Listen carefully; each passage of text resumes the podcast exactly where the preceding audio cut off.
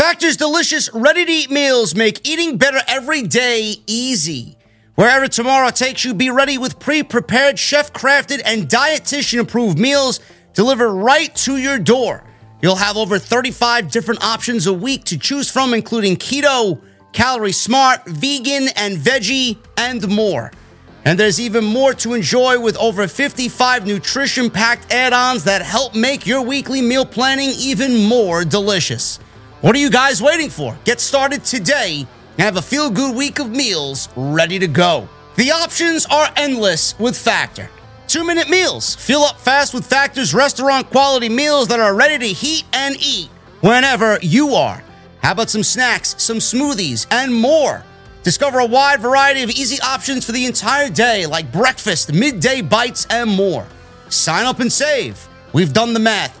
Factor is less expensive than takeout, and every meal is dietitian approved to be nutritious and delicious. Factor is also the perfect solution if you're looking for fast, upscale options done easily. And you guys can be very flexible with your schedule. Get as much or as little as you need by choosing 6 to 18 meals per week. Plus, you can pause or reschedule your deliveries anytime. And the most important part, there's no prep, no mess. Factor meals are 100% ready to heat and eat, so there's no prepping, there's no cooking or cleanup that is needed. If that sounds great to you guys, head to factormeals.com slash script50 and use code SCRIPT50 to get 50% off. That's code SCRIPT50 at factormeals.com slash script50 to get 50% off. What's so special about Hero Bread's soft, fluffy, and delicious breads, buns, and tortillas? Hero Bread serves up 0 to 1 grams of net carbs, 5 to 11 grams of protein, and high fiber in every delicious serving. Made with natural ingredients, Hero Bread supports gut health, promotes weight management, and helps maintain blood sugar. Hero also drops other limited edition ultra low net carb goodies like rich, flaky croissants and buttery brioche slider rolls. Head to hero.co to shop today. What is going on, guys? Thank you so very much for joining me right here on Off the Script. This is your AEW Rampage and Friday Night SmackDown post show for February 18th, 2022. I am your host, JD from New York, and this is the OTS venue. Thank you guys so very much for joining me wherever you may be on your Friday nights. The Elimination Chamber is tomorrow afternoon. I don't know how many of you people are excited for the Elimination Chamber. I know I'm not. It's a very predictable show.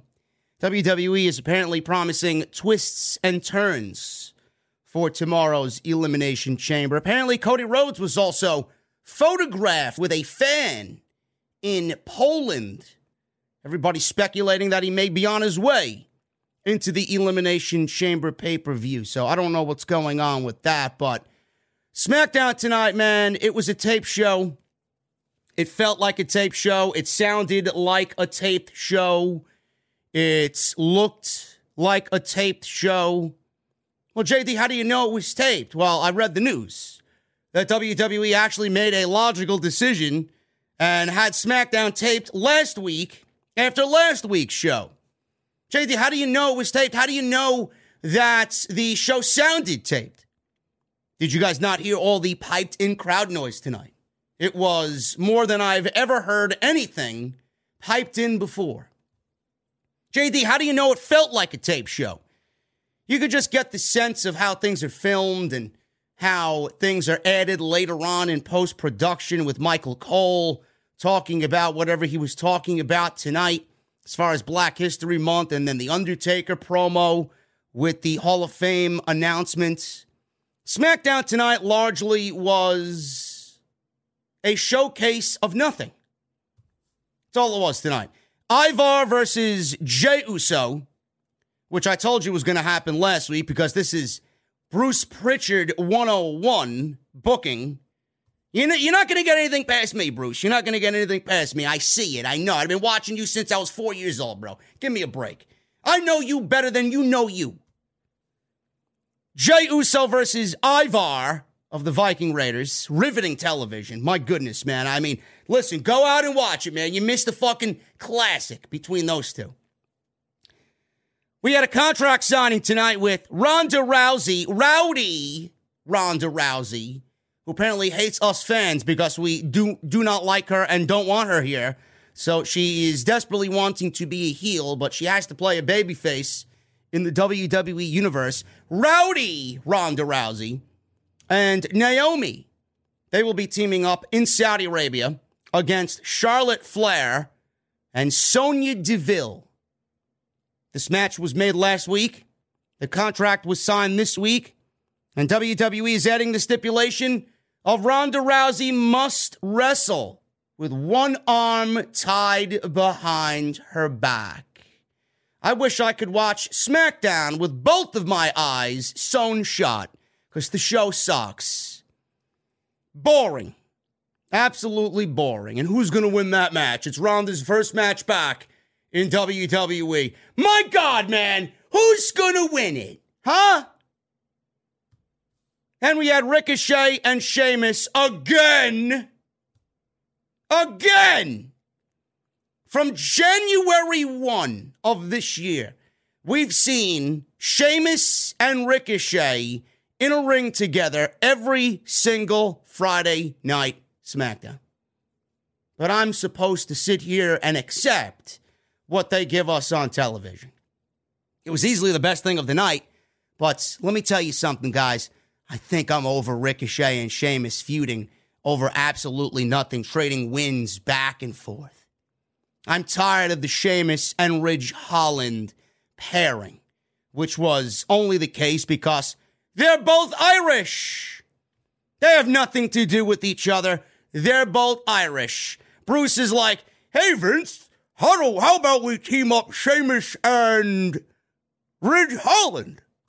Ah, that's a great idea, Bruce. We'll give him something to do, that Ridge Holland boy, and then we'll get rid of him because he's NXT. Boring. Absolutely boring.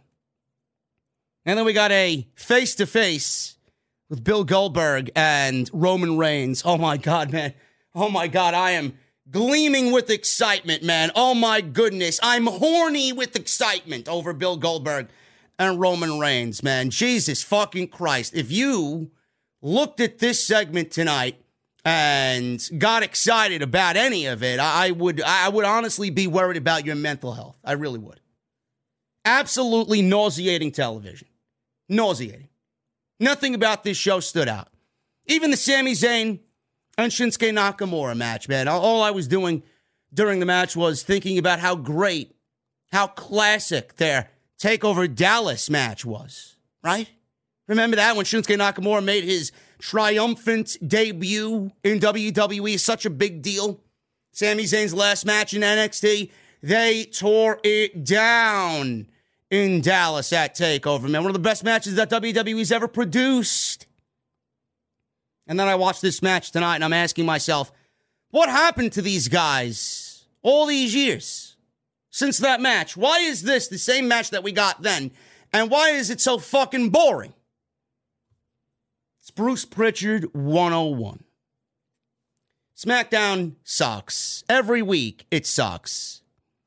AEW Rampage, Adam Cole, and number 10 of the Dark Order. That was the open of the show tonight. Very good. Jay White closed the show against Trent Beretta. Very good. Jay White is fucking fantastic.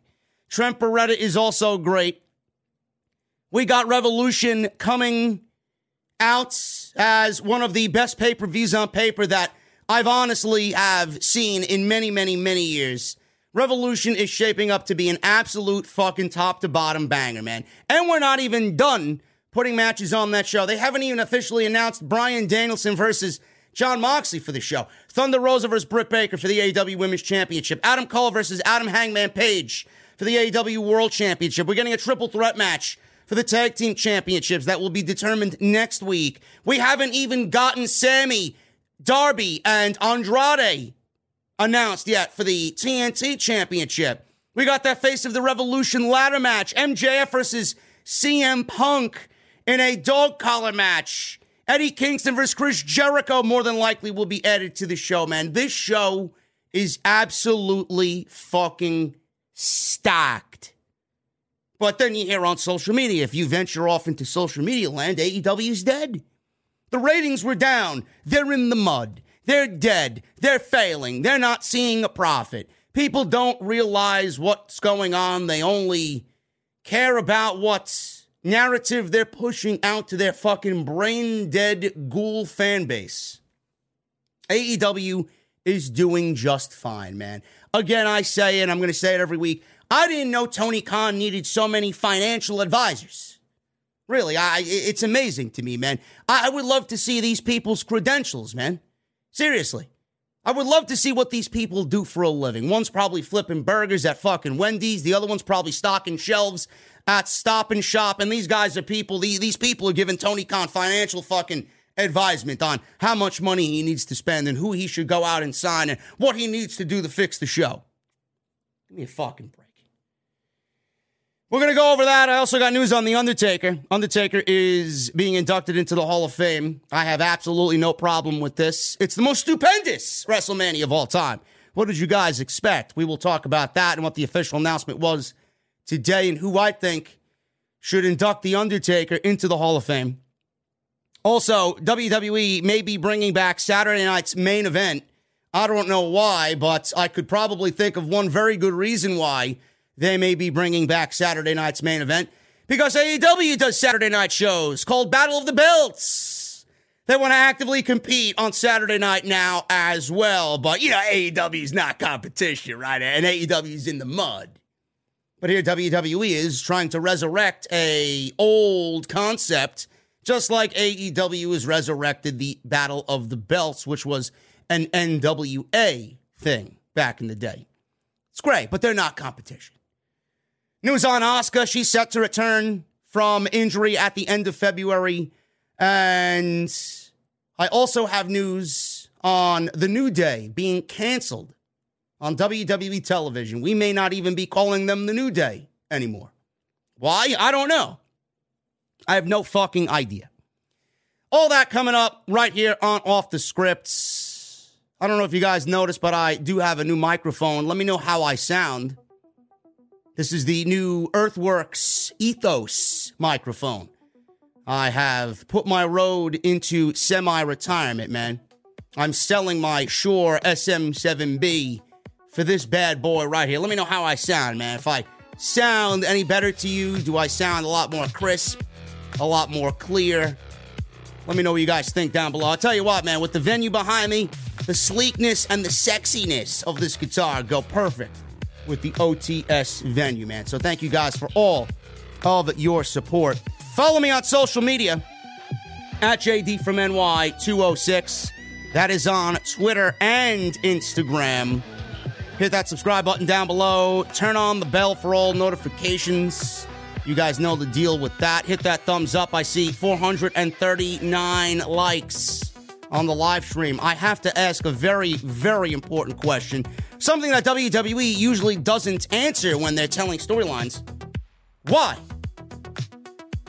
Why do I see only 441 likes on the live stream, man? We got 1,500, 1,600 now in the venue. Why? I need a thousand likes minimum. So make sure you guys go out there and hit that thumbs up. Get those super chats in. I see some of you guys already partying it up in the venue with the super chats. Get those super chats in. We'll hang out at the end of the show as always. Also, join the VIP club here on Off the Script. You guys get to sit back there with me and drink the finest of cold beverages. You also get those emotes in the chat to use every single day during the live streams, during the podcasts, and also you guys get those badges next to your name to show off your VIP status.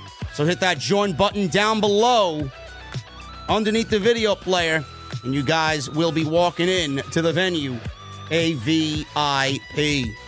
I will be live tomorrow afternoon.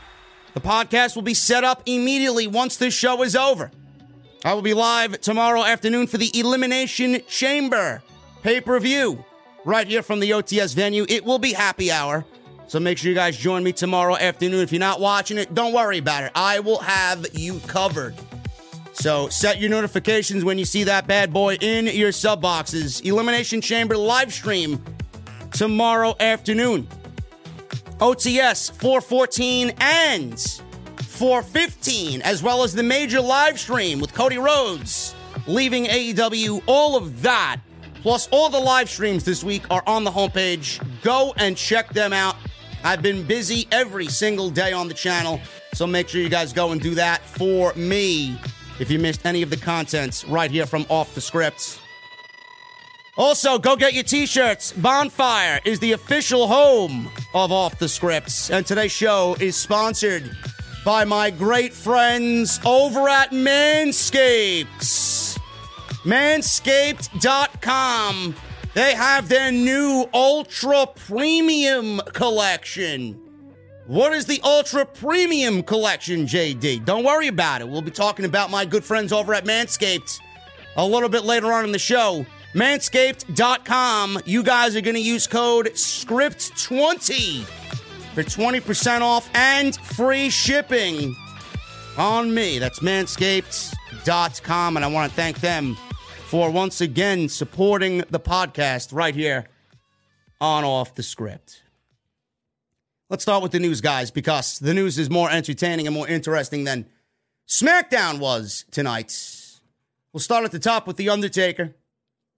The Undertaker is being inducted into the WWE Hall of Fame, and I'm very happy to hear that. In fact, I would make The Undertaker the only induction into the Hall of Fame this year, and I would give him the entire hour to go over stories, tell us tales that we haven't heard ever before, to have people come up on stage and say all these great things about The Undertaker. It should honestly be a one man show this year.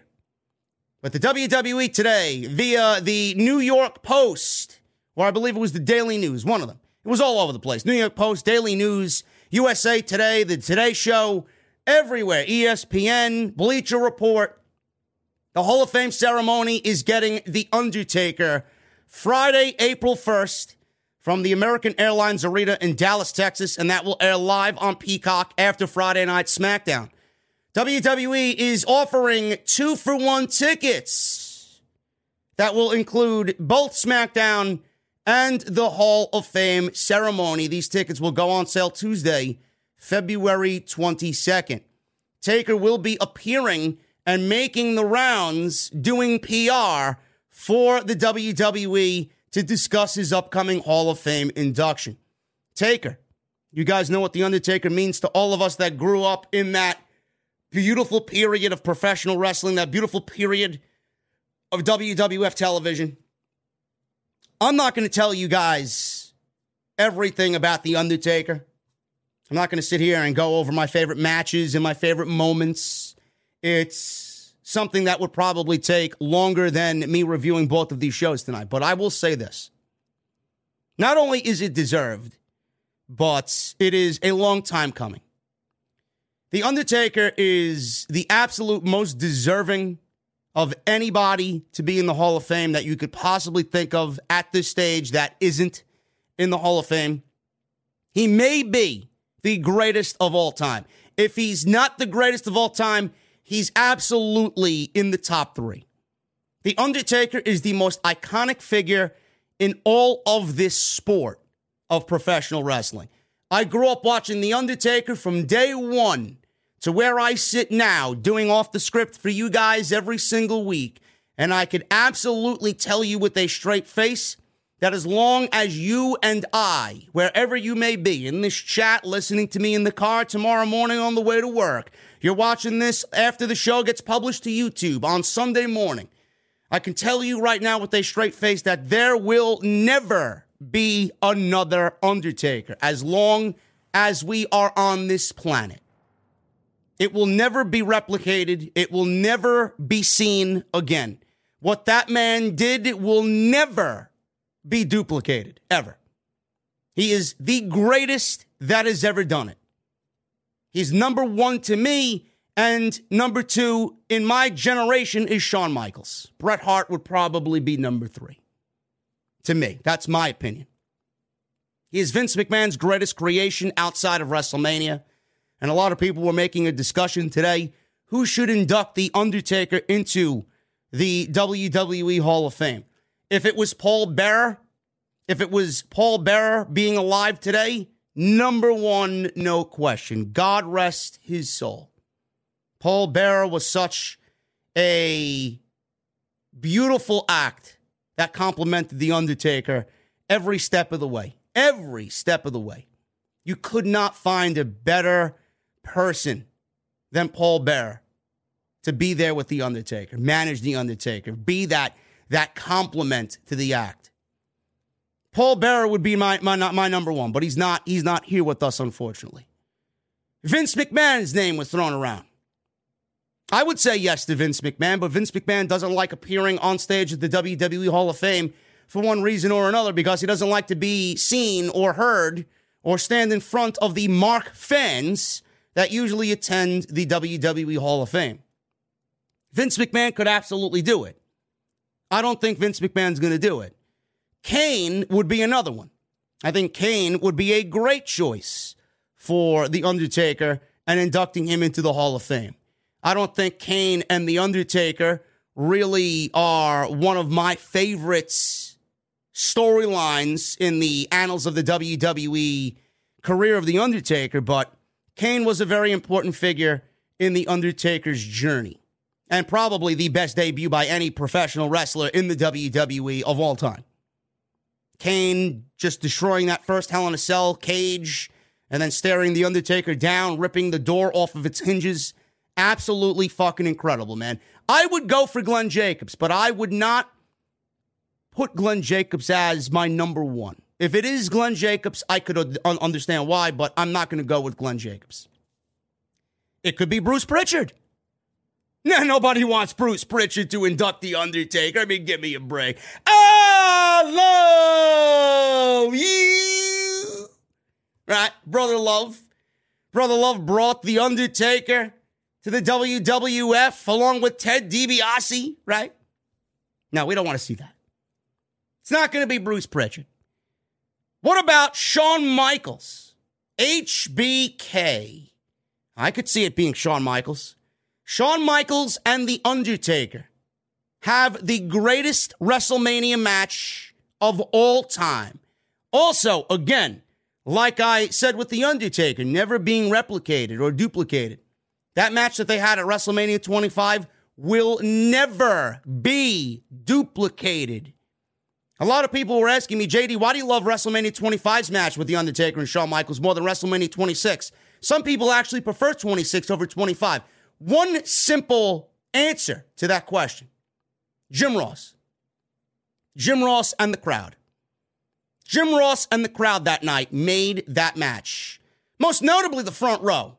Those guys in the front row were fucking highly entertaining during that match, man. They were they were nail biting all through those near falls. Jim Ross was incredible. He his voice added so much to that match, and, and Jim Ross called that match because the Undertaker requested him to call that match. And, and I'm glad that decision was made.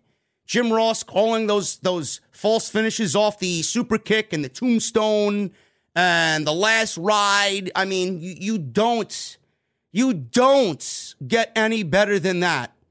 Absolutely incredible. The greatest WrestleMania match of all time. And nothing comes close at WrestleMania. Nothing.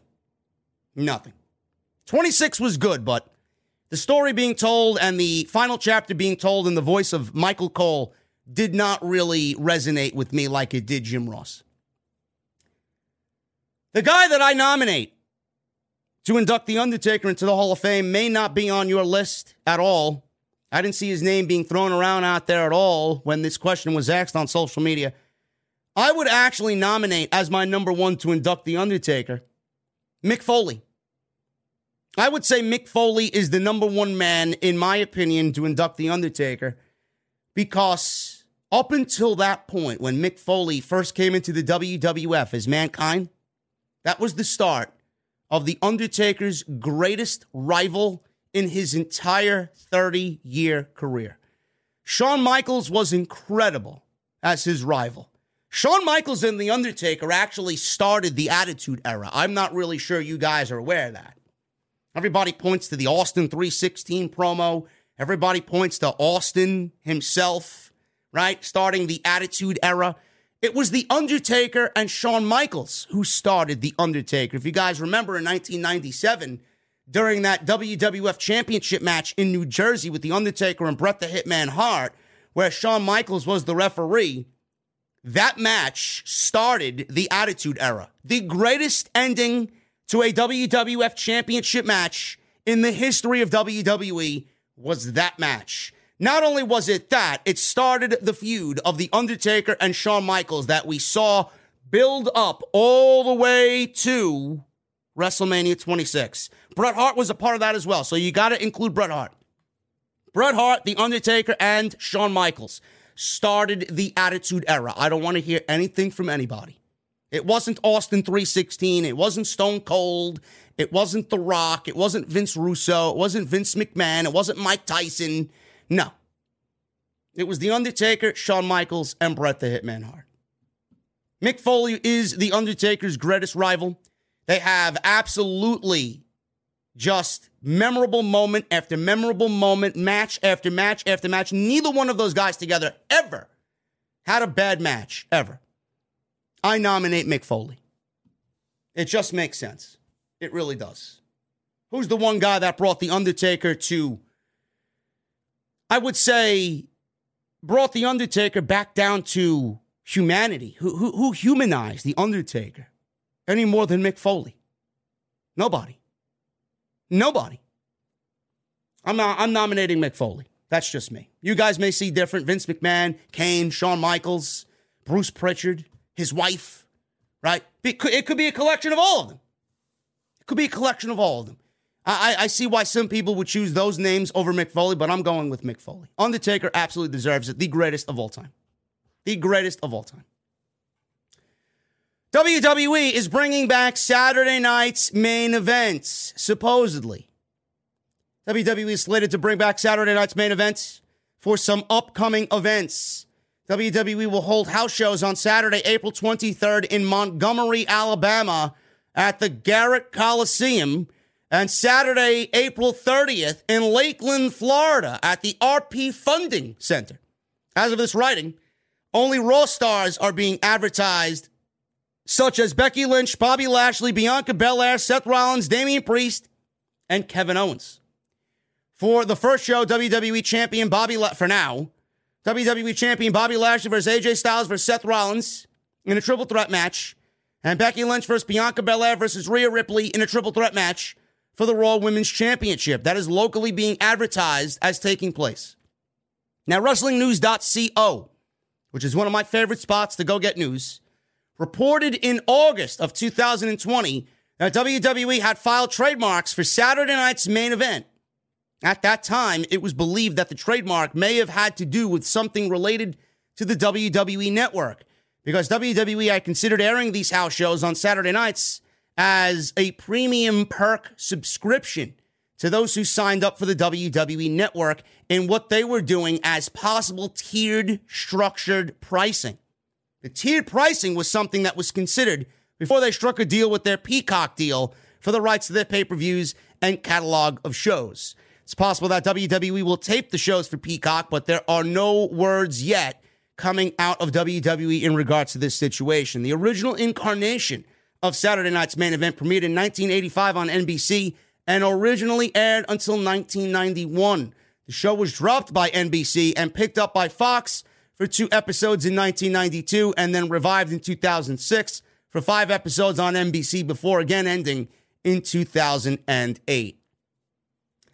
You know, WWE, I find it hilarious that they're bringing back potentially a Saturday night's main event when right now it doesn't even fit into the overall flow of their TV programming schedule. I find it hilarious. You know, WWE is always in a situation where they want to do more, more, more, more, and it's always quantity over quality. The quality of the shows that we get now are at piss poor, dumpster fire atrocious type levels. Nothing about Monday night or Friday night is entertaining whatsoever. Their pay per views are barely entertaining, and I mean barely. They don't give a shit about their pay per views because it's $4.99 for you to subscribe to Peacock. If WWE was charging you $70 premium to watch these pay per views, then maybe they would be a little bit better off as far as quality goes. But knowing that you sign up for $4.99 to Peacock, you think WWE is going to give you the effort of a fucking $70 pay per view? Yet they got the fucking gall, the balls, to call it a premium live event. Give me a fucking break. Nothing about WWE is premium at all. Their writing, their pro, their their programming, and whatever the fuck they do as far as building these shows. Nothing about it is premium. It would fit into AEW's model of scheduling. There's only four pay-per-views on AEW's calendar. You could do six Saturday night main events to offset the rest of the fucking shows that you got going on for the rest of the pay per view calendar year. No, you want to add a Saturday night's main event potentially. I'm just thinking about this theoretically. You want to add a Saturday night's main event to the overall 12 or 13 pay per views that you got on the actual WWE pay per view calendar. For what? For what? We, we don't want another one hour show that's basically going to be a fucking copy and paste version of what we see on Monday and Friday night. I can't stand the fucking booking on Monday and Friday night. I gotta now go out and watch a Saturday night's main event. None of it makes sense. The only thing that I could possibly think of is WWE wants to bring back something as far as a B level show to a Saturday night that offsets a pay per view because Tony Khan has Battle of the Belts. That's what they want to do. How do we get into another ratings war to make all the fucking virgins on social media cry and battle it out over WWE versus AEW? Give me a break. We don't need Saturday night's main event. We don't need any more weekly WWE. We need better quality programming. If you put as much effort into coming up with more shit, if you put as just as much effort into the actual show every fucking week that we see on Monday and Friday night, maybe I wouldn't have to come on here and fucking complain all the time. There's no need for a Saturday night's main event. Asuka. Asuka is set to return from injury at the end of February. It's about fucking time. The women's division sucks. You could absolutely use Asuka. There's no I in team, but there is one in Indeed, and that's the hiring platform that you need to build yours. When you're hiring, you need Indeed. Instead of spending hours on multiple job sites searching for candidates with the right skills, Indeed's a powerful hiring platform that can help you do it all. One of the things I love about Indeed is that it makes hiring all in one place so easy because Indeed does the hard work for you. They show you the candidates whose resumes on Indeed fit your description immediately after you post so you can hire faster. Join more than 3 million businesses worldwide that use Indeed to hire great talent fast. Start hiring now with a $75 sponsored job credit to upgrade your job post at Indeed.com slash BlueWire Sports. Offer good for a limited time. Claim your $75 credit now at Indeed.com slash BlueWire Sports. That's Indeed.com slash BlueWire Sports and support the show by saying that you heard it on this podcast. Indeed.com slash BlueWire Sports. Terms and conditions apply. Need to hire? You need Indeed. Asuka was one of the most respected and over members of the female roster in WWE. She's a former Raw Women's Champion, and she's also one of the primary faces of the division and was during Raw in the pandemic era. Many fans didn't like how Asuka was booked after losing the Raw Women's Championship. They certainly complained about it and they certainly noticed her absence. I didn't like the way she was booked when she was champion. They didn't do anything. She's been absent, but she is physically good to wrestle, but WWE is not using her. She called out the report as false because it seemed like she was legitimately injured. She's been absent from television since last year's Money in the Bank pay per view. Many fans have been wondering just when Asuka will be making her return to the company. According to PW Insider, Asuka is expected to make her return from shoulder surgery at the end of the month. For those who have asked about Asuka, we are told here at PW Insider that she will return from shoulder, surgery at the end of the month, but that's not 100% as it's all about when she will be cleared and slid back into storylines. Yeah, she'll be sliding back into storylines, right? What storylines? WWE doesn't have any plans for Asuka to return to television, and they don't have any plans for her on television. That's why she hasn't been put back on television. Meanwhile, she could have been the sixth woman in the Elimination Chamber, making that match and rounding out that match to be a little bit better. But no, we got Alexa fucking Bliss, who actively makes the match worse. Asuka is needed. Bayley is needed. We don't know where these women will end up. They're not ending up on the same brand. You can't hoard the talent for one brand and then leave the other brand absent. Maybe Asuka and Bayley go to Monday Night Raw because Ronda went to SmackDown. I would like to see Asuka on SmackDown because we've seen enough of her on Raw, and I'd like to see Bayley on Monday Night Raw, as I do think Bayley is going to come back a babyface for whatever reason. I think Bayley is just going to be so missed by everybody that the fans are going to cheer her, but she's so good at what she does, she may get those fans to fucking boo her the next second. I would put Bayley on Raw and I would put Asuka on SmackDown because Bayley's been on SmackDown for a long time, and Asuka is synonymous with Monday Night Raw. We need to switch things up. We need to switch things up. I'd like to see Becky versus Bayley, and man, I'd like to see Asuka versus Ronda. I think that would be a great match. That's something I wanted to see during Ronda's first stint, and we never got it. So if Ronda's going to be primarily on SmackDown, I think a match with Asuka makes a lot of sense. Sasha, we've seen that with Ronda. Charlotte, boring. Nobody wants to see that at WrestleMania. Give me a fucking pillow and some NyQuil. Asuka and Ronda, to me, is the money match for Ronda while she's back in WWE. Asuka and Becky. Got to tie up the Becky Lynch storyline, clearly. You're not going to get away from that. But if you were to pick somebody else, Asuka versus Ronda is the way to go for me. She's going to definitely be needed in that division, and I can't wait for Asuka to come back. Los Lotharios. They weren't on the show tonight. But they have been getting a push in the tag team division. Why? Beats me. Maybe Bruce Pritchard woke up and realized that Humberto Carrillo and Angel Garza are actually really fucking good. Angel and Humberto have gone through several changes and rebrandings since teaming up in WWE. Last names were dropped, and the team eventually got a new name, originally known as Los Lotharios. The team is now going as the Lethal Lovers. They are now known as the Lethal Lovers. Go Google Lethal Lovers. This seems to be another fucking miscue by WWE public relations.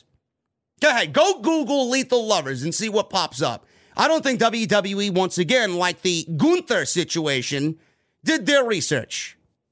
The latest rebranding might come with some added perks for both Angel Garza and Humberto Carrillo. Their matches have been well received against Kofi Kingston and Big E. The last match that they had last week was very good. On the latest episode of SmackDown, Angel got a clean victory, three count, over Kofi Kingston in that tag team match. It appears WWE sees some potential in Angel Garza and Humberto Carrillo on the latest Wrestling Observer newsletter with Dave Meltzer. Dave Meltzer talked about the team getting a push in WWE. They've been having good matches with Big E and Kofi Kingston. There could be a championship program for them shortly. He says, and I quote, now they, Los Lotharios, are also the Lethal Lovers. So that's like their new name, the Lethal Lovers. And they wrestled the New Day and Angel pin Kofi Kingston, just a quick pin. They had another good match just last week. I think last week's match was actually slightly better, but this match was pretty good as well. Beating the New Day says that they're getting a little bit of a push. They wear matching long trunks, so they look like a team. Angel doesn't really tear the pants off in the middle of the match anymore. That gimmick is all over for Angel Garza. I like the makeup of the team. I really do. I hope that I hope that it stays. Yeah, I don't really like the kiss cam shit. I think it's kind of cheesy and lame. It's like I'm at a fucking baseball game and you see some fucking fat geek stuffing his face with nachos, and then he is on kiss cam, and then he's sitting next to his girlfriend. Oh, I got a kiss. And she, you know, she's drinking a fucking Coors Light, and this slob's got fucking manufactured, processed cheese whiz all over his fucking face, right? Yeah, we got to see the kiss cam for the lethal lovers. S- spare me. It's a lame gimmick. We've seen it in WWE before with the great Khali and whoever else fucking did the kiss. Sunny did the kiss cam shit back when she was in the WWF in the WWF in the mid 90s. It's lame. Just give them an edge. Have them come off with that that cocky machismo. Give them some video packages. Have them do vignettes about going out on the town and fucking being swarmed by women. You know, have them cut promos in a fucking VIP club like me. You know, nice private booth. Give them some fucking depth. No, they're, they're, they're, they're the lethal lovers because they're two fucking Mexican professional wrestlers. Give me a break. Unbelievable, man. I like the makeup of the team, but there's no competition in the tag team division. Who are they going to feud with? The Usos are losing the tag team titles to who? These guys? Are they losing those tag team titles to the Viking Raiders? That's the only way it would make sense, right? The Usos losing those tag team titles to the Viking Raiders, then the Viking Raiders being the babyface team, putting over Los Lotharios. Then what? Then what? Then we cycle back back to the New Day and they're tag team champions again.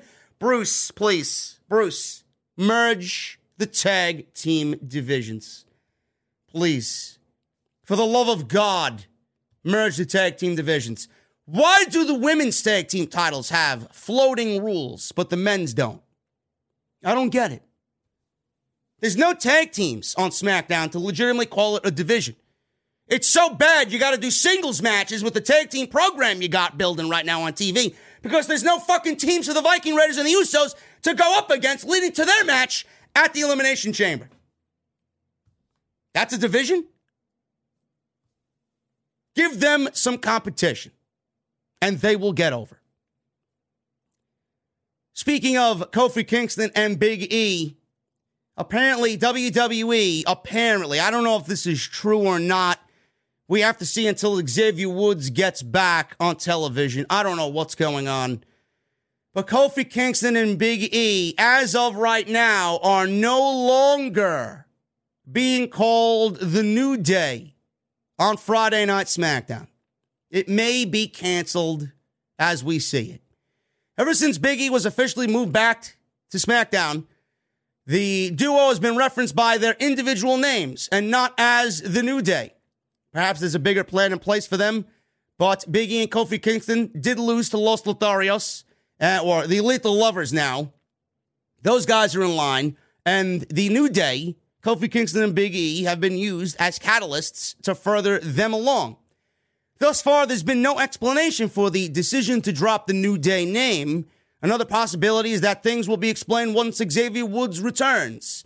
Woods has been out with an injury, but according to his return timetable, he should be back very, very soon.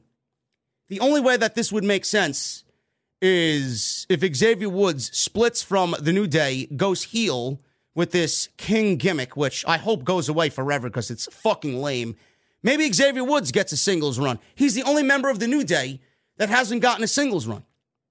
Big E's gotten one, failed. Kofi Kingston's gotten one, started off all right, but ultimately failed. Xavier Woods could get a singles run, and he kind of did by winning the King of the Ring, but it was a joke tournament, and they turned the entire shtick and the gimmick of King into a fucking comedy act. So it, it really isn't anything. And what did he win by winning King of the Ring? He won clown of the locker room with that fucking gimmick. No championship opportunity, no main, no main event pay per view for him for a major championship, nothing. What did he actually win by winning the King of the Ring tournament? Absolutely nothing. He won a fucking $10 gift card to Starbucks to go buy himself a seasonal beverage. That's what he won. It's probably worth more than the fucking championships in WWE right now outside the Universal Championship. Maybe Xavier Woods goes rogue. Maybe. But I always said if one of them is missing and it's only two of the three, they're not really the new day. Maybe when Xavier gets back to television and they pair them up together as a threesome, as a trio, maybe they'll be the new day. But right now, just Biggie and Kofi, they're not the new day. It's new day when Xavier Woods is back on television, making them a trio. That's the way I see it. And that's pretty much it. We got AEW news as well. I got more news on Cody. I got more news on Brandy. I got something that Tony Khan said today on Busted Open Radio. So we'll talk about the AEW news when we get into the Rampage portion of the show. I want to thank you guys again for joining me on the podcast. We got 2,000 in the venue. Make sure you guys hit that thumbs up. I see 738 likes. It's a lot better than 439. Make sure you guys continue to hit that thumbs up. If you have not, let's try for a thousand minimum on today's SmackDown and AEW Rampage post show right here on Off the Script. Again, super chats are open, and also make sure you guys join the channel and become a VIP right here on Off the Scripts. SmackDown, like I said, not a very good show at all. We got the contract signing to open the show with Ronda Rousey, Naomi, Charlotte Flair, and Sonya Deville. Adam Pearce was already in the ring to start SmackDown. Flair and Deville made their entrance. They're sitting there on one side. Ronda Rousey and Naomi are sitting on the other side. Pearce began to explain how the contract signing works. Deville interrupted. She knows how contracts and contract signings work, but she needs to explain everything to Ronda Rousey. Rousey said rule number one shut up and sign the contract. And Naomi added rule number two She's going to kick Sonya Deville's ass. Deville signed the contract. Ronda Rousey and Naomi mocked Deville after Flair interrupted. Flair, I don't know what the fuck Charlotte Flair was wearing at all. She looked ridiculous with whatever she was wearing. It was very, very, very blue. Speaking of Android. So Charlotte Flair interrupts. She points to how she beat Naomi last week and how Ronda Rousey has never defeated her. Oh boy. WWE pretty much planting the seed for that one at WrestleMania. They all argue until Rousey interrupts and tells DeVille to sign the contract again. DeVille puts pen to paper. She signs it. Then Flair signs it, laughing and smiling. DeVille gives Rousey and Naomi one last chance to back out. Naomi then threatened her again. Flair reveals that DeVille has a new stipulation for this match. DeVille explains how Ronda Rousey told the WWE cameraman last week that she could easily beat Sonya Deville with one arm tied behind her back. Deville thought that was a badass idea. Pure genius, in fact. So she talked about this with WWE higher ups, and it's in the contract. Rousey will wrestle in Saudi Arabia during this tag team match with one arm tied behind her back. Rousey smirks. She did not back away. She signed the contract almost immediately. Rousey said she will still tap dance on DeVille's forehead with no hands, but the match is tomorrow, and tonight she has two hands. She tosses the contract at Flair. Flair goes for her and gets slammed face first into the table.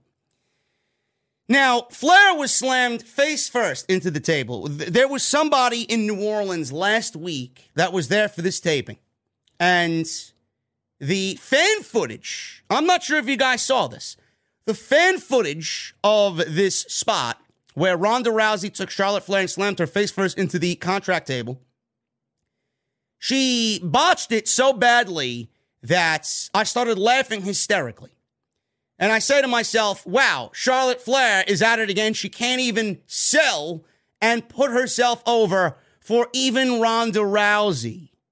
It was awful. If you guys saw what I saw on social media, I actually even retweeted it. I, I said something about even Charlotte can't even put over Ronda Rousey.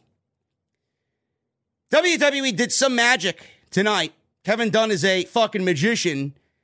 Uh, I don't know how they did this. They made it look like it never happened. And they did, instead of the fan footage shot from the side that we saw and the hard camera side that would usually film this segment, they had the other camera integrated into the show. So we only saw the behind visual of Charlotte Flair, and they made it work somehow. I don't know if they did some camera manipulation or if they actually just went went back and reshot the footage. I, I would be very curious to know. Because the one that I saw and the one that you guys saw was Botchamania, and they were drooling all over it. It was a truly embarrassing segment that I saw via this fan cam footage. This was very paint by the numbers generic. Ronda Rousey's going to be wrestling with one arm tied behind her back. They got to make it a little bit predictable because we all know that Naomi and Ronda are not losing this match and that Sonya Deville is in this thing to merely eat the pin because she herself has one arm. Looks like Naomi and Sonya Deville are getting a WrestleMania match on either night one or night two. I'm glad. Naomi's worked very hard in recent weeks. She's looked great. Get her a win at WrestleMania and end this storyline and move forward with both of them in the women's division on SmackDown. I think that would be the best way to go about it. Ronda, more than likely winning that SmackDown Women's Championship. I cannot see Fox requesting Ronda and then them not requesting Ronda to win the Women's Championship. It's going to be something that we're going to have to get used to. Ronda is not going to save the division. She's not going to make the division better by being champion. But apparently she's back, and she'll be back for the majority of the year going into next year's WrestleMania, where she will probably wrestle Becky Lynch at WrestleMania 39. Sheamus versus Ricochet again. How many times, Bruce, do we need to see the same fucking match over and over and over again? This was easily the best thing on the show. It actually got more than 10 minutes, believe it or not. Ricochet and Sheamus, two great professional wrestlers. I think both guys are fantastic. Both guys are right now being heavily underutilized. Ricochet jumped Sheamus at the bell for the early advantage in this match.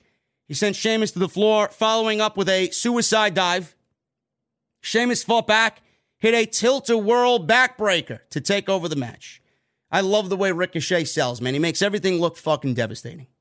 Ricochet tried to fight back with some chops and some right hands. Sheamus hit a back suplex in retaliation. Sheamus slowed the pace down with a chin lock. Ricochet then broke free and took it to Sheamus with a huge knee lift to the face. Ricochet then tackled Sheamus over the top rope. He followed up with a moonsault off the apron. Sheamus caught him, hit a fallaway slam over the announce table that did not, once again, have Pat McAfee on color commentary because this was a tape show. And he wasn't at last week's show because he was doing Super Bowl duties. So here we had Corey Graves. Sheamus was in control after this fallaway slam spot over the announce table. He hit the big sledgehammer, uh, sledgehammer forearm shots to the chest like he usually does when his opponent is on the apron against the ropes. And Ricochet was fighting back soon thereafter, hit a tornado DDT, followed up with a springboard flying elbow and a standing shooting star press. He goes for a cover, only gets a two count. Ricochet a moonsault for another near fall. Sheamus recovered hit an Alabama slam that looked brutal for a two count. Sheamus went to the top rope. Ricochet met him up there. Spanish fly by Ricochet on Sheamus. It looked great. Sheamus executing with Ricochet, a fucking Spanish fly off the top rope, man. Unbelievable. You wouldn't have thought it, but it happened.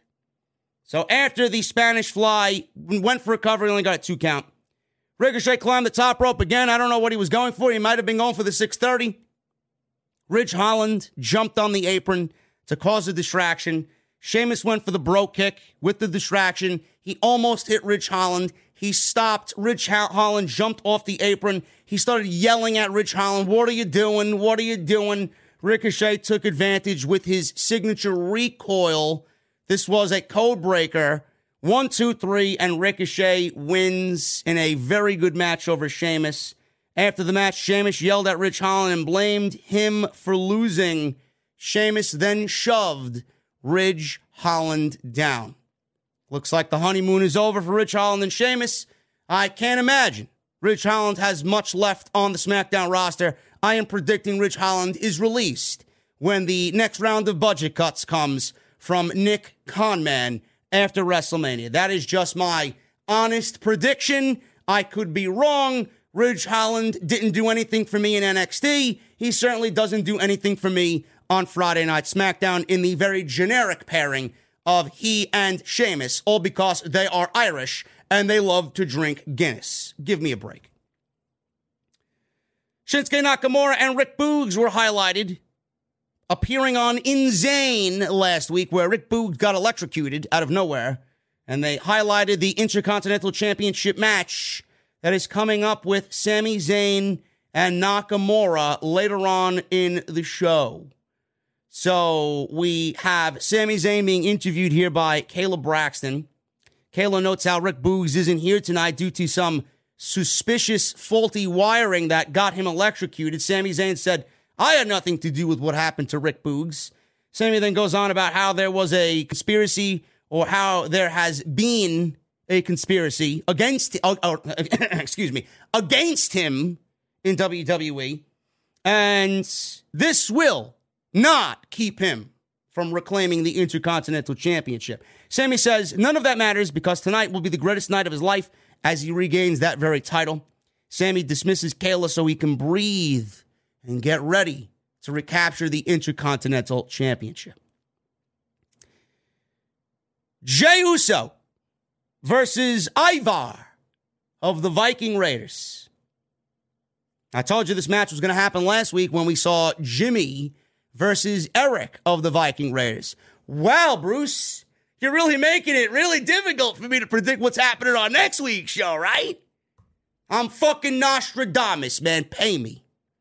WWE is so fucking lame, I can tell you what they're gonna do next week when they don't even tell you themselves what's actually on the fucking show before we watch. It's unbelievable. So we got Ivar defeating Jey Uso in three minutes. It was a nothing match just to sell their tag team match at the Elimination Chamber. Uso here backed Ivar into the corner. Ivar fought back, hit a big splash for a near fall. He then went for a flying crossbody. Jey Uso moved out of the way. He then took it to Ivar with a super kick, slowed the pace down, did the very formulaic and stereotypical chin lock. That's what they all do to slow the match down. Chin locks. Jey Uso hit another super kick. Ivar recovered and hit a clothesline for a two count. He followed up with a Bronco Buster. Hit a big splash off the top rope, went for a cover, got it too. Jimmy then jumped in the ring and struck Ivar with his helmet for the disqualification. Wow, man, nothing speaks to me like a disqualification, man. Wow. Well, man, how do we build excitement for this tag team match that nobody gives a fuck about, Bruce? Yeah, let's do a DQ. Nobody gives a shit about the tag team titles, and nobody gives a shit about the fucking Viking Raiders. What a joke. Your tag team division sucks. You want real tag team wrestling? Watch Dynamite on Wednesday. Look at their tag team division and then tell me again how you think you actually have a tag team division. You don't. You don't. After the match, the Viking Raiders beat down the Usos and took their helmets back. I don't know what it is with thievery on SmackDown or Bruce Pritchard, but uh, that's his uh, that's his go-to man. Let's steal something and make a storyline out of it. Drew McIntyre, he has his final preparation for the Elimination Chamber match he has with Madcap Moss. So we saw last week the interaction between McIntyre and Madcap Moss. Can you imagine being Drew McIntyre? Can you imagine being Drew McIntyre? This is a great example of how Drew McIntyre is a company man. Imagine being Drew McIntyre getting on a flight to Saudi Arabia. How long is the flight? 18, 19 hours. He gets on a flight to go wrestle at the Elimination Chamber pay per view. And his match in Saudi Arabia that he's flown 18 hours across the world for is against Madcap Moss. It's unbelievable to me, man.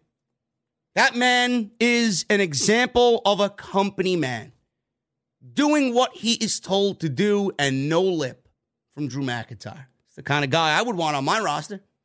But I feel bad for him that he's got to wrestle Madcap Moss.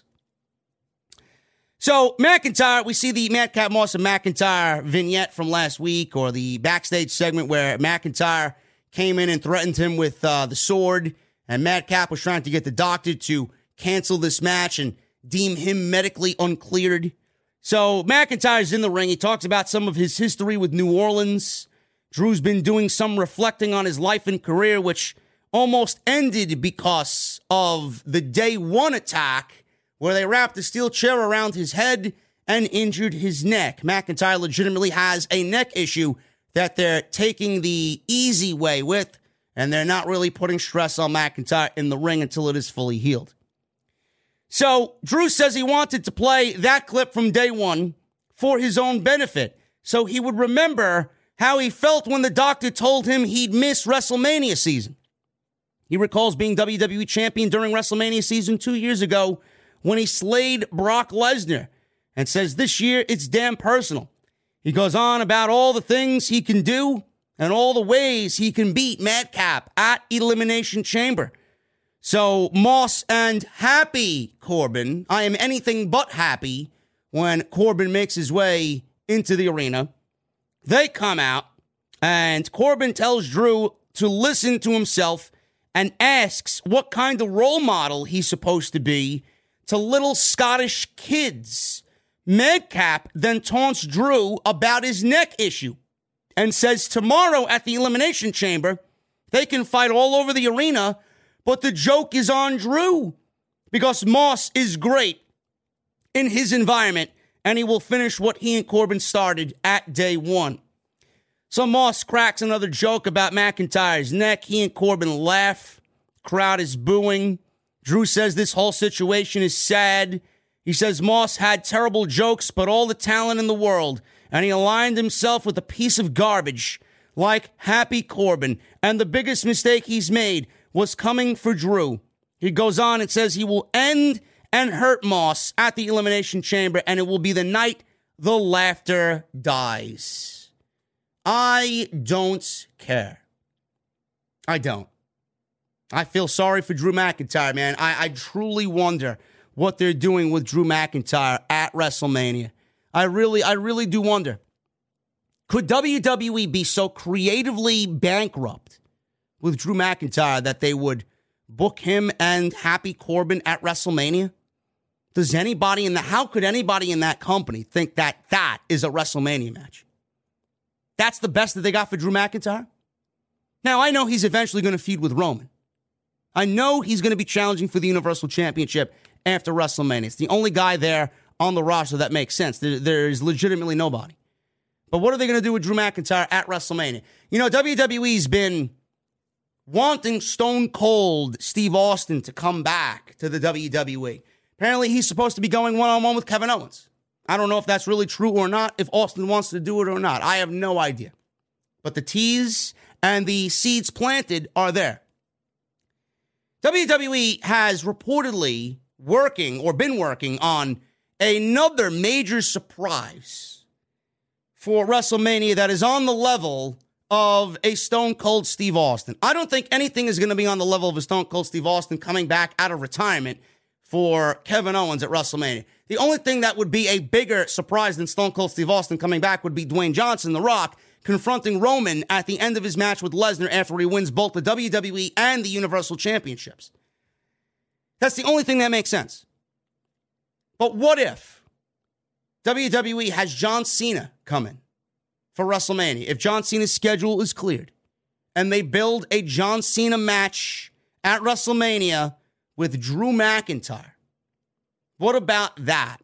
I'd love to see that. I think that would be great. I think the promo back and forth between Drew McIntyre and John Cena would be fucking off the charts. Do I give WWE the benefit of the doubt here to make it seem important? No. They dropped the ball with Roman Reigns and John Cena going into SummerSlam. But I would like to see it.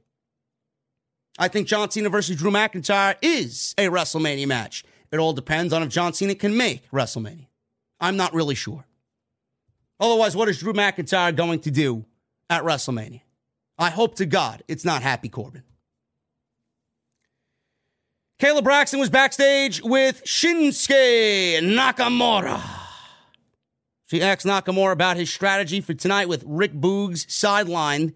Nakamura says his plan is to kick Sami Zayn in the face. He goes on and says Sami Zayn must really be in Zayn if he thinks he can beat Nakamura for the Intercontinental Championship.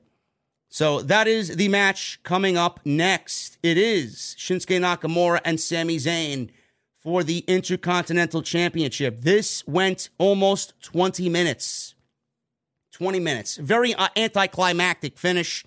And a very anticlimactic match itself because we already knew that Sami Zayn won the Intercontinental Championship because WWE themselves spoiled the fucking match last week on Twitter right after SmackDown went off the air because they taped SmackDown tonight last Friday. And WWE's Twitter account spoiled the outcome. I guess they didn't want the dirt sheets to get it first. So they figured, let me do it and spoil it for everybody else before you hear it somewhere else. The match was fine. I think Sami Zayn is incredible. I think Sami Zayn is probably the best heel outside of Roman Reigns on Friday Night SmackDown. He's just great. He's entertaining. I think he's a great promo. WWE doesn't really realize what they have. They don't know what they have in Sami Zayn. I'm glad he signed. I don't like the fact that he's possibly feuding with Johnny Knoxville going into WrestleMania, which I'll talk about in a second. But this was a fun match. Nakamura, to me, you know, I know Nakamura has his fans. I know Nakamura is a fan favorite on social media. I don't know what it is with Nakamura, man. I wanted Nakamura to be a big deal in WWE. This entire IC championship run was an absolute fucking wake up call to Shinsuke Nakamura. It was. Not only did they ruin the prestige greatly of the Intercontinental Championship by not booking the title correctly, by having Nakamura hold on to it and not defend it, not stripping him of the championship. He didn't defend it at all because of the hand injury. Nakamura almost seems like he is emotionless when I see him out there. He's all right when having these decent matches, but he's content almost to have him on SmackDown the way that he's been presented. He's almost content with that. I don't really care about Shinsuke Nakamura. If if Nakamura disappeared tomorrow, I don't think I'd miss him. I wouldn't. I think Rick Boogs should really get a singles run and they develop his character a little bit more. Get him out of that goofy fucking uh, that two piece that he's wearing, those overalls he's wearing, right? Get him out of that shit and give me Rick Boogs. The fucking Rick Boogs that we saw in NXT, man. That's the Rick Boogs I want to see. But Nakamura, I mean, I can't find any reason to care about Shinsuke Nakamura. Sami Zayn, I love. Nakamura, not so much anymore. He's just boring. It's nothing about him. And the and the act with Boogs is dead. It's the same shit every fucking week. I don't even know why they're they're a pairing. How do they come together? Did WWE ever explain to us why they were together? Just one day they were randomly together. The match was fine. Very predictable outcome because, like I said, WWE ruined the outcome. Zayn was in control. Nakamura fought back, locked on an armbar. Zayn escaped. Nakamura hit a sliding basement dropkick. And then he then hit a sliding German suplex off the ropes like he usually does for a near fall. Nakamura went for the running knee. Zayn reversed it into a brutal looking Michinoku driver for a close near fall. Sami Zayn attempted the tornado DDT through the ropes, but Nakamura caught him, and that was actually a throwback to his NXT days. Nakamura caught him in this through the rope DDT that he used to do through the or around the ring post. That was his NXT move. He doesn't do that anymore. I used to love that. But Nakamura caught him, kicked him in the head. Nakamura went for a running knee at ringside. Zayn moved. Nakamura hit his injured knee against the steel steps. So that was the big story of the match the knee against the steel steps in this missed opportunity. Zayn worked over Nakamura's injured knee. They fought on the top rope. Nakamura locked uh, Zayn into a hold and knocked him off. Nakamura followed up with a knee for a near fall. He went for the Kinshasa. Zayn drop kicked his knee. He followed up with a blue thunder bomb, which to me is still the prettiest move in Sami Zayn's repertoire. I've mentioned this several times, man. I would actually have the blue thunder bomb be his finishing move. I would do the the big Helluva kick as a setup, and then I would do the blue thunder bomb as a finishing move, man. I don't know if he's ever finished anybody off with the blue thunder. Maybe once. I don't even remember who it was against. Maybe once in his entire WWE run did he finish somebody off with that blue thunder bomb. It's too it's too pretty to be a setup move. It really is. I love it. So the blue thunder bomb got a two count. Zayn mocked Nakamura. Nakamura snapped and stomped Zayn against the ropes. He then took it to Zayn with some kicks to the head. Nakamura set up for the Kinshasa. Again, Zayn rolled out of the ring. Zayn fought back, slammed Nakamura's leg against the ring post repeatedly, and then he blocked a kick, did Zayn, because Nakamura at this point was on one leg. He blocked a kick with a bad leg, and he kicked out Nakamura's knee, and he went for the cover, rolled him up, and that was it. It was almost a small package, a modified small package for the win. Sami Zayn, in anticlimactic fashion, wins the Intercontinental Championship, and he is the new champion. Is the title going to look better on Sami Zayn than it is Nakamura? Yes. Is it going to mean any more on Zayn than it did Nakamura? No, it won't. Reportedly, Johnny Knoxville is getting the Intercontinental Championship match with Sami Zayn at WrestleMania. I pray to God that is not the case. Mr. Perfect, the Ultimate Warrior, and everybody else in the past that is not with us anymore are rolling in the graves. Anybody that has done the Intercontinental title thing and brought prestige to that title, held that title, made it what it is today, is rolling over in their graves. If Johnny Knoxville, somebody who suffered a brain hemorrhage a year ago, is being allowed to wrestle Sami Zayn in a WrestleMania match, what a fucking joke. A fucking joke. You know what I would do with Sami Zayn at WrestleMania? Ricochet just beat Ridge Holland and Sheamus back to back. I would book Ricochet versus Sami Zayn in a program at WrestleMania, and I would have Johnny Knoxville in Ricochet's corner and then put over Ricochet and have Knoxville screw Sami Zayn out of the Intercontinental Championship and crown Ricochet the new Intercontinental Champion. So that way, the IC title is on somebody that could easily take it back and make it the working man's championship. That's exactly what I do. No, but we're going to get fucking Johnny Knoxville winning the Intercontinental Championship at WrestleMania. Aren't we, Bruce? Right? What a fucking joke. Johnny Knoxville and this jackass shit should have been over after the Royal Rumble, yet he's still on fucking TV and he's still parading around with fucking replica United States titles and whatever the case may be. There's even a rumor, Ringside News today reported a rumor about Logan Paul being at WrestleMania. So I'm assuming Johnny Knoxville is getting the fucking match against Sami Zayn for the IC title. And Johnny Knoxville is going to enlist all these guys that Sami Zayn has a problem with. And they're going to take the title off of him. Logan Paul is going to screw Sami Zayn out of the Intercontinental Championship. Unbelievable. It is fucking unbelievable, man. Ricochet versus Sami Zayn should be your Intercontinental title match going into WrestleMania. It's a joke. Knoxville challenging for any title, let alone even being in the ring, is a fucking joke. Aliyah in the back spoke with Ricochet. She praised him for beating Sheamus earlier in the evening. She smiled at Ricochet as he walked away. Zayn showed up and bragged about winning the Intercontinental Championship. There you go.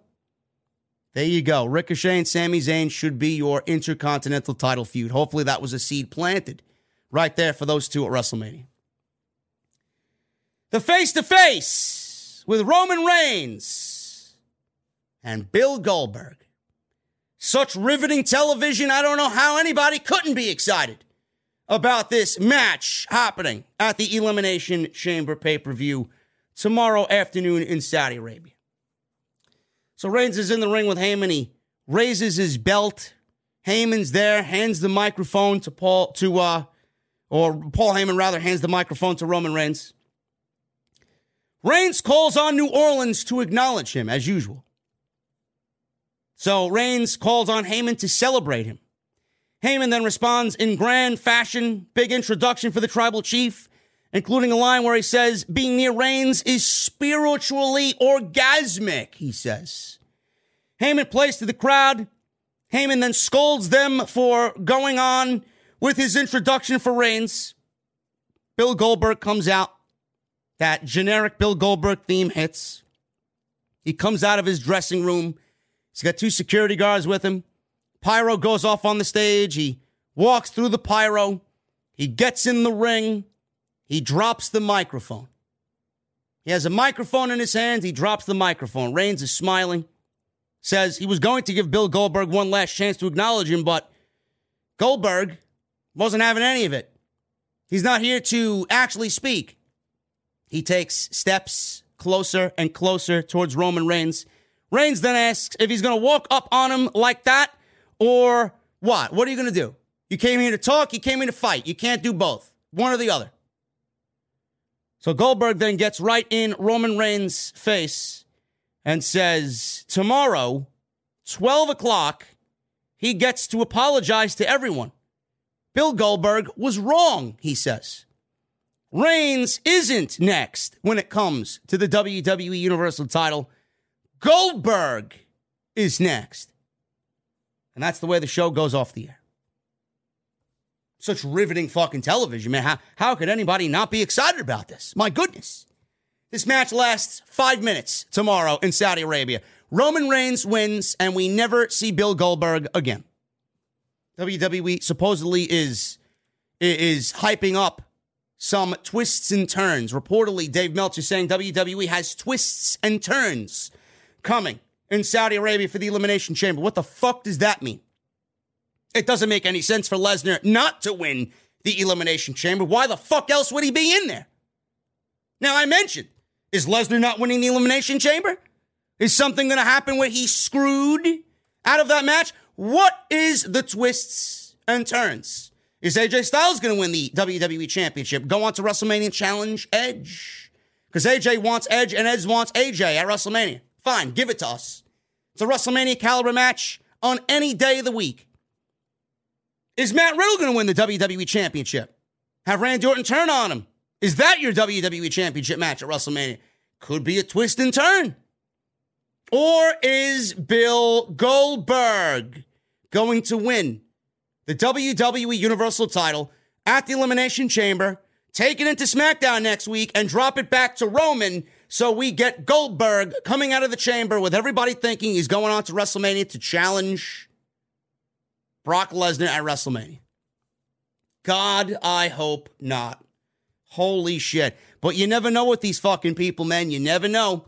Goldberg is fucking death to anybody in February. Kevin Owens, The Fiend, and now it may be Roman. I hope to God not. Maybe Cody is the twist and turn. Supposedly he was in Poland. Everybody's speculating that he may be making his way to Saudi Arabia in the Elimination Chamber. I just don't see it. I just don't see it.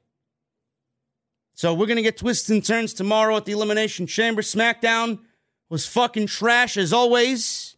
And that is your SmackDown portion of Off the Scripts here this evening. Thank you guys joining me or for joining me on your Friday nights. We got 2,100 people in the venue. I still only see 866 likes, man. What do I got to do to get you guys to hit that thumbs up? I need a thousand minimum. A thousand minimum. Otherwise, Jesse is going to burn everybody's tacos on Taco Tuesday. No, you don't want burnt tacos, do you? Come on. Hit that thumbs up. Hit that subscribe button down below. Turn on the bell for all notifications. Follow me on social media at JD from NY206. We got some AEW news coming up. Tony Khan working on something big. Cody Rhodes releases a statement on Twitter about AEW Dynamite. And Cody Rhodes has not yet signed with WWE. I got news on that. And Brandi Rhodes. Apparently, many people in AEW are happy to see Brandi Rhodes gone from the company. So I got news coming up on AEW. So stick with me, folks. Today, podcast is sponsored by Manscaped. Manscaped.com. You guys are going to use that code SCRIPT20 at checkout for your 20% off and free shipping, man. I need a round of applause, guys. Give me those round of applause emojis in the chat. Today, I'm excited to announce Manscapes is launching their Ultra Premium Collection. Now, believe it or not, it's for your not so private parts. I'm talking about a leveled up hygiene routine with your favorite manly scents. This is an all in one skin and hair care kit for everybody, everyday men, and covers you from head to toe, literally. Manscaped is the most trusted in below the waist. Now, trust them with the rest. Join the 4 million men that have used Manscaped worldwide and who trust Manscaped by using that code SCRIPT20 at checkout for you 20% off. Guys, not only do they got the advanced Manscaped Lawnmower 4.0, which obviously is their signature, their signature product. Now they got the premium collection, man. This premium collection, this ultra premium collection, includes Manscaped's premium deodorant. It's not for your balls, don't worry about it. It's for your armpits, and we all know wrestling fans don't bathe, so this is perfect for you guys. This deodorant dries clear, is aluminum free, and smells like their signature scent. They got a hydrating body moisturizer. You guys have tattoos? Maybe some dry skin that you're dealing with? It's designed to keep skin feeling clean, smooth, and smelling fresh. Their body wash. You guys shower, don't you? I hope so. Most wrestling fans smell and don't shower. They don't use deodorant. They don't brush their teeth. Manscaped's got you covered, bro. Body wash. Lather yourself up with their infused aloe vera and sea salt shower gel. Two in one shampoo as well, and conditioner to clean your scalp with one easy step. Plus, a free gift. You guys are going to get a three pack set of lip balm that's made up with ingredients such as vitamin E, peppermint, and eucalyptus oil. That sounds fucking great, man. That's four products and a gift in the ultra premium collection. So, what you guys got to do to get all this is go to manscaped.com, enter that code SCRIPT20 at checkout. You're going to get 20% off and free shipping. And I tell you, man, the power of attraction is now in a bottle thanks to Manscaped. And I want to make sure you guys are aware of their great products. And I want to thank them, as always, for being a great friend and a great sponsor of Off the Scripts. Let's get into the AEW news, man. Tony Khan was on Busted Open Radio. He says this he's working on something big for AEW. This is going to be a big deal in professional wrestling. On today's Busted Open Radio, Tony Khan said the following He's got something massive in the works for AEW, and he hopes he will be able to talk about it next week. There will be a lot of news in the week ahead, said Tony Khan. I don't know if it'll get done by tonight, but stay tuned in the week ahead. I'm working on something pretty big. It would be massive. I don't know if it's what anybody would expect it is or think it is, but this would be a big deal in professional wrestling. I'm looking forward to hopefully making it happen. Stay tuned. I hopefully will get it done and we'll have more to announce soon. End quote. Khan did not say if this is related to the rumors about more WWE talent coming in or something completely unrelated to new signings. He also said that he will not be talking publicly about the Cody Rhodes situation, that he and Cody have agreed to not talk about the situation in public. Meanwhile, everybody else is talking about what they've said and what they've uncovered in the AEW locker room, but Tony Khan and Cody Rhodes are not able to talk about it and have discussed amongst themselves that it will not be broadcast in the general public with these two men speaking on it themselves. Kind of sounds a little bizarre to me if you uh, if you ask me, but that was what was being reported. They're not talking about it in public. But the thing is, with this major announcement, I know a lot of people are probably thinking, well, here's Tony Khan again. AEW had a bad week in the rating, and here he is hyping something up to get people to watch next week's Dynamite to boost the rating back up. A lot of people claim that AEW show sucks. A lot of people are claiming that AEW is in the mud. A lot of people are claiming that Tony Khan doesn't know what the fuck he's doing. A lot of people claim that the show doesn't flow well. I don't know what the fuck people are watching. I don't know what you're watching. Do you think you're watching Monday Night Raw or Friday Night SmackDown on Wednesday nights? If AEW is so bad, what do you think SmackDown is on a weekly basis. It can't be worse than AEW, right? Shut your fucking mouth. Social media sucks, and the people that reside on it, besides me, are a bunch of blithering fucking idiots. AEW isn't going anywhere. AEW is the highest rated show for Turner on TNT and TBS, besides Big Bang Theory, which I didn't know was drawing such big ratings until some of the people on uh, the internet were giving us Big Bang Theory ratings as a lead into AEW Dynamite. They are doing incredibly well. They are up 25% year over year as far as the ratings are concerned. And they apparently made in 2020, I believe, um, they made 64 million. And in 2021, they made 84 or so million. So they're actually trending upwards, not only in the ratings, but they're trending upwards in revenue, which is great. And Tony Khan right now is doing a very good job. Does he go over the top sometimes? Yes, he does. But that means he genuinely fucking cares about his show, his product, and us as a fan base. Now, I do think that sometimes he does a little too much as far as a reactionary thing to get people to watch uh, Dynamite or Rampage. I, I, just think he should let the, the show speak for itself sometimes. He doesn't need to. He doesn't need to overbook the show with fucking surprises. He doesn't need to have a debut. Just let it happen. Just let it happen. Mention nothing. I wish sometimes, and I genuinely mean this. I love Tony Khan. I think he does a great job. But the thing is, I would, if I'm Tony Khan, I would not be on social media. If you have a debut like Keith Lee planned, let it be. Don't go on Busted Open. This is why I fucking hate Busted Open. They give Tony Khan a platform to do all this shit. It's great to get AEW's thing out there, but I don't want him saying anything. Because everything he says is going to be twist, twisted into something that it really isn't. People are going to shit on him. Just remain in the shadows. It probably would work out better for you. Windham debuting, don't say nothing. John Morrison debuting, don't say nothing. Johnny Gargano debuting, don't say anything. Let us feel it when it happens. That's it. I honestly think he comes off overwhelming sometimes, and people sometimes get tuned out from that. Scale it back. Scale it back. I don't know what this is. It's not a debut. It's not Cody Rhodes or anything to do with Cody Rhodes. I honestly do think that this is a huge venture into the European scene. I think they're going to do a show, an AEW show, pay per view, possibly overseas or a special event overseas like Grand Slam.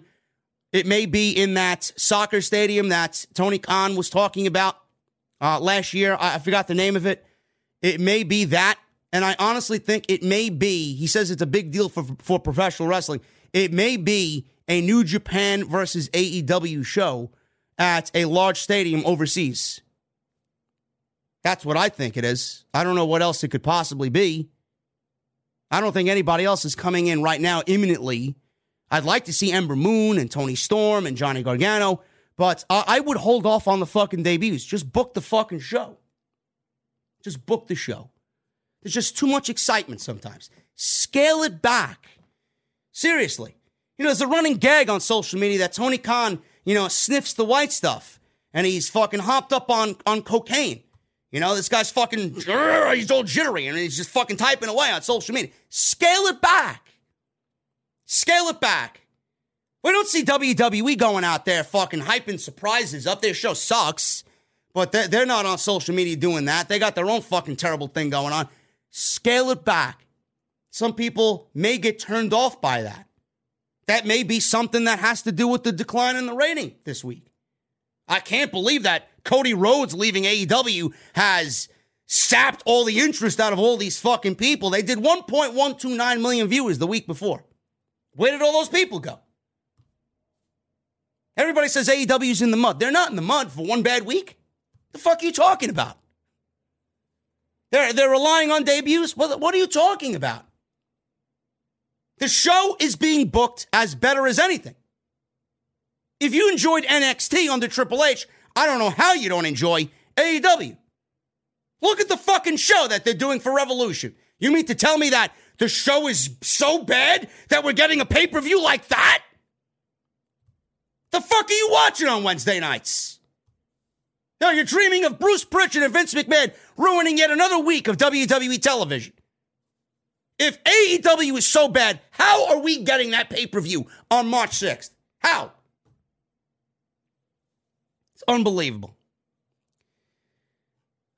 Cody Rhodes. I don't understand why everybody needs to fucking post something on social media. I don't. This doesn't really help his cause either. Apparently, there was a trend yesterday. I'm with AEW. It's lame. I'm with AEW. Great. Are you all that heartbroken over Cody Rhodes leaving AEW? Am I upset? Sure, I am. I think Cody has a lot to give in AEW. I would have loved to see Cody Rhodes versus CM Punk. I would have loved to see Cody Rhodes versus Bryan Danielson. I would have loved Cody to turn heel and challenge again for the world championship. I thought he had the makings of the best heel in all of pro wrestling if he did. Now, apparently, we're not getting it. I'm with AEW. No, I'm for better professional wrestling. Whether it's AEW or WWE, all I want is better professional wrestling. It's lame. Cody Rhodes, what started all that I'm with AEW bullshit? Cody Rhodes encouraged fans to continue watching Dynamite.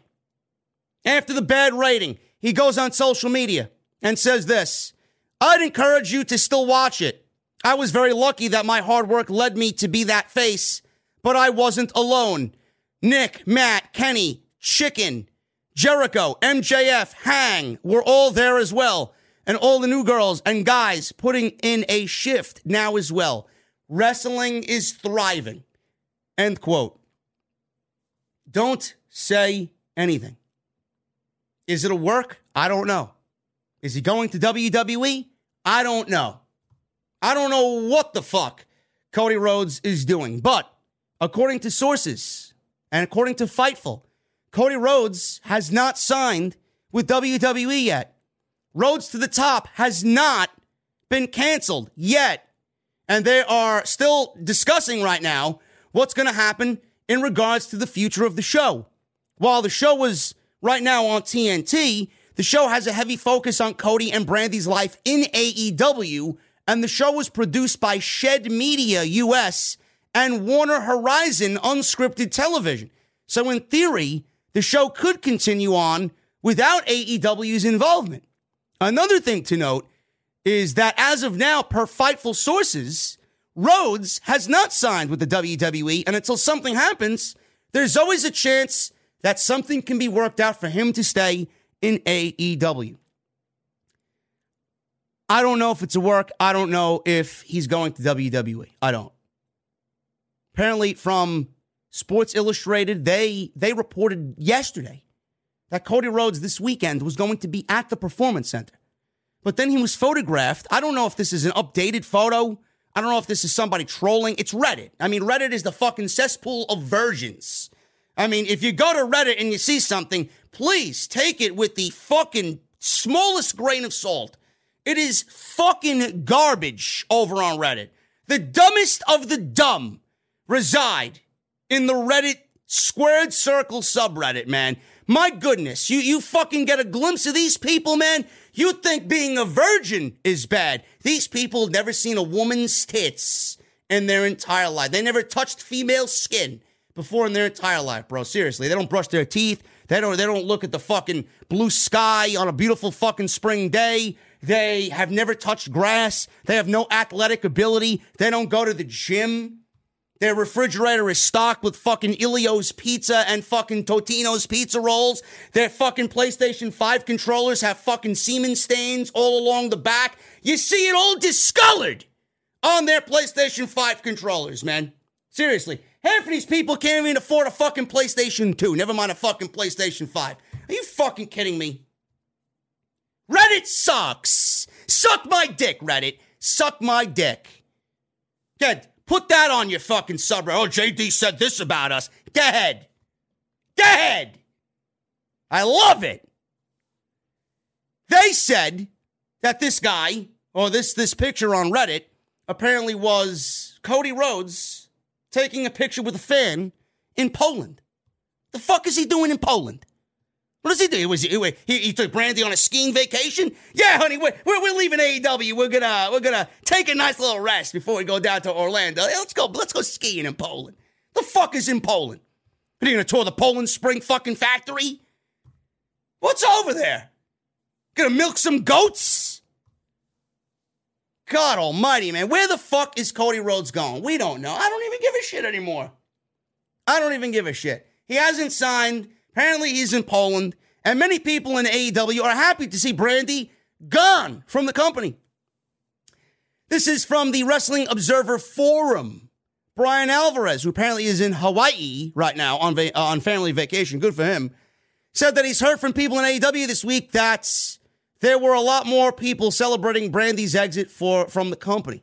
Alvarez says there aren't a lot of people who are universally hated.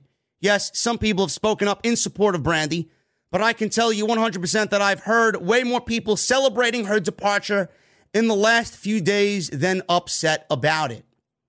Sounds like a Brandy Rhodes issue there, Cody. You know, Cody will never admit it, but the reason why Cody Rhodes was so disliked in his latest run in AEW, you know, a large part of that was Brandi Rhodes. He will never outwardly admit that, obviously, because he's got to stand by and remain true to his wife. But Brandi Rhodes obviously did him no favors. Obviously did him no favors. But again, this is this is all a story that has immense life to it. It's got legs. We don't know what the fuck. I've heard everything from him being at WrestleMania, him wrestling Seth Rollins at WrestleMania, him showing up on the Raw after WrestleMania, to him being in cahoots with Tony Khan. And this is all one big master fucking plan for AEW. And I've also heard that Cody Rhodes is the man behind the newest promotion started up by Braun Strowman, Adam Scherr, and EC3. They're calling it uh, Sin, I believe. C Y N. Create your narrative promotion. Where did they fucking get funding and where did they get TV? Who's funding them? Now, I doubt that's, I don't know why Cody Rhodes would do that. I've heard it all, but it's got legs. I don't know either way. He said that we're going to be on one hell of a ride with him. I don't know what the fuck that means could legitimately be anybody in the mind of Cody Rhodes. But I'm excited. Am I upset that he's leaving AEW? Sure, I am. Am I going to lose sleep over it? No. Because if Cody Rhodes makes WWE television better, then I'm for Cody Rhodes going to WWE. The only part I don't like is A, the hypocrites who hated Cody Rhodes because he was AEW and now are throwing fucking ticker tape parades because he's joining WWE supposedly. A lot of people expose themselves as hypocrites. You know who they are on Twitter. The lowest of the low, the fucking the biggest virgins of them all, man. You guys know who they are. I'm happy that Cody's going to WWE because if Cody makes WWE TV a little bit more enjoyable with him being on it, I'm for that. Cody versus Edge, Cody versus Randy, Cody versus Seth, Cody versus Roman. There are matches for him over there. I just don't like the fact that people are praising him now that all that pretty much hated him, and I don't like the fact that him going over there, he knows exactly what he's walking into. Why would he trust these people? Why would he trust these people? Unless the, the money is Roman Reigns level, which we know he's not making Roman Reigns level money. Unless he's making Roman Reigns level money, I don't see the point in going over there. It's such a weird situation. It really, really is. So we're going to wait and see. We're going to find out. Maybe he shows up at WrestleMania on the road to WrestleMania, maybe not. It's going to be something that we're going to have to be patient for and see exactly what happens. Rampage. This was a very good show tonight. I enjoyed the match with Adam Cole and Preston Vance. I enjoyed Jay White and Trent Beretta. This was very good today on the show. Um, Adam Cole and Trent Beretta, uh, Adam Cole rather, and, and Preston Vance opened the show tonight, and these two had a very good match. It was pretty lengthy, to say the least. And Adam Cole wins with a lower the boom. So these two had a very good match. A lot of people are making fun of Adam Cole as far as his body, his uh, I guess his body type, his his lack of muscle, apparently. I, I don't understand why why people are upset with Adam Cole. I mean, you could look at WWE television. Well, Sami Zayn doesn't look the part, right? Sami Zayn doesn't look the part. There are different people on WWE's roster that shouldn't be on TV. Goldberg, right? but everybody's making fun of Adam Cole. Adam Cole looked fine. Uh, the more I look at Adam Cole, the more I don't see exactly what people are fucking pointing at. Could it, could Adam Cole use a little bit more muscle? Yes, but he was never an overly big guy. Preston Vance was a lot bigger than Adam Cole, but Adam Cole is getting the world championship match at Revolution. Number ten is not. So we lowered the boom on Preston Vance in what I thought was a good match. I'd like to see more of Preston Vance. I really would. I really would like to see more of number 10. So number 10 countered the Panama Sunrise into a backdrop, followed that up with a discus lariat. This lariat was scary as fuck, man. Adam Cole legitimately landed on his fucking neck off this lariat. I hope he is okay. We didn't hear any news coming out of the show, so I'm hoping he's okay. But that lariat looked fucking wicked, man. So Cole went for Panama Sunrise. This is the second time he went for Panama Sunrise. The first time he went for it, number 10 countered into a back body drop that followed with this discus lariat. So he went for Panama Sunrise the second time, but this time number 10 countered with a spear. He went for a recovery, got a two count. Uh, number 10 got a full Nelson locked in. Cole backed him up into the corner, which Aubrey Edwards was a part of. They squished Aubrey Edwards in the corner, and she did not see it, but Adam Cole in this full Nelson gave number 10 a shot below the belt. So he gave him a low blow, and that was obviously leading up to the lower the boom. Couple of super kicks. He lowered the boom. He got the pin one, two, three, and that was it for Adam Cole. After the match, Kyle O'Reilly and Bobby Fish came out to congratulate Adam Cole on the ring ramp. Tony Khan announced Adam Cole versus Adam Page for the AEW World Championship at Revolution. Should be a fantastic main event match. Will Hobbs, he defeated Dante Martin in a Face of the Revolution ladder match. This is a qualifying match. Uh, this is this was fun. In fact, I would actually say this was better than the Adam Cole Preston Vance match. Will Hobbs is somebody that you watch weekly, and he's getting better. He's getting better week by week, and it's a beautiful thing to see. He's mastered that spine buster. Another thing about Will Hobbs, he's not doing too much. I'm watching Will Hobbs with a microscope, and I got his performances under the microscope. He's slowing it down. He's using his his power and his strength, and he's not doing too much. He makes everything look physically impressive. Dante Martin was a good match here. This is the David versus Goliath match. Dante Martin flying all over the place. Fucking tope con heroes and tornadoes to the outside. He's doing fucking everything you could possibly think of to get the aerial offense to work against Will Hobbs, but it was too much. Will Hobbs was just too much, man. I am glad that they finally gave a victory here to Will Hobbs and he advanced to the ladder match. This was excellent. There was one part in the match, Will Hobbs and I knew he was winning just from this spot. Him and Dante mimicked what Keith Lee and Isiah Kassidy did with that viral gift that went all over Twitter where Keith Lee launched Isiah Kassidy in his debut match last week on Dynamite. Will Hobbs did the same thing to Dante Martin. Dante Martin sold the shit out of it for Will Hobbs, man. So they did exactly that. I'm looking at that. I'm like, Will Hobbs has to win this match just based off that spot. So they mimicked the Keith Lee spot. Excalibur noted that Wardlow did the same thing in his qualifying match. I, I did not see that. So it's going to be interesting, man. They're building something out of this, tossing all these little guys uh, across the ring. I wonder who's going to be tossed in that ladder match with this big, muscle, meaty fucking ladder match that we're getting. It's going to be great. So Hobbs went for a torture rack, and Martin fought out of it. He started to make a comeback. He had a springboard uppercut, then a springboard diving move to the outside, and a drop kick from the top rope, which looked great. But Hobbs, uh, Hobbs hit a big spine buster, man. Will Hobbs has the best spine buster in all of pro wrestling right now, man. That little delay, that little hesitation before he drops him back first on the mat, absolutely fucking brutal, man. It looks so good, and he actually won with the spine buster. That should be his new finishing move. Honestly, the way he delivers it, it is absolutely a finishing move. Will Hobbs wins, he advanced. Now we got Wardlow, Will Hobbs, and Keith Lee in this Face of the Revolution ladder match. I'm assuming three more men will qualify. Who will it be? Will it be Lance Archer? Maybe Lance Archer gets in there. Maybe we see Brian Cage in that ladder match. Imagine that. I wonder what Tony Khan's mentality is for this ladder match. You would think somebody like Dante Martin would get into the ladder match because of how great he is and he and he's just a high flyer, right? But they're building this ladder match with big meaty guys. Who's next? Who is next in this ladder match? It's going to be really fun to see come Revolution. But I'm glad Will Hobbs got the victory. Jade Cargill had an interview backstage, and this was broken up by Matt Hardy. I can't wait for Matt Hardy to drop the Hardy family office. I can't wait. It's so garbage. He interrupts Jade Cargill.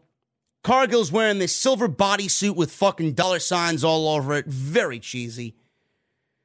So she had green hair as well that matched the outfit. The green hair I didn't mind. The outfit where she's uh, wearing money signs all over her, kind of lame. She told Big Money Matt that she smells like money. Hardy says, You know what really is money? You know what would be money, Jade? You defending that title next week on Dynamite against the Bunny.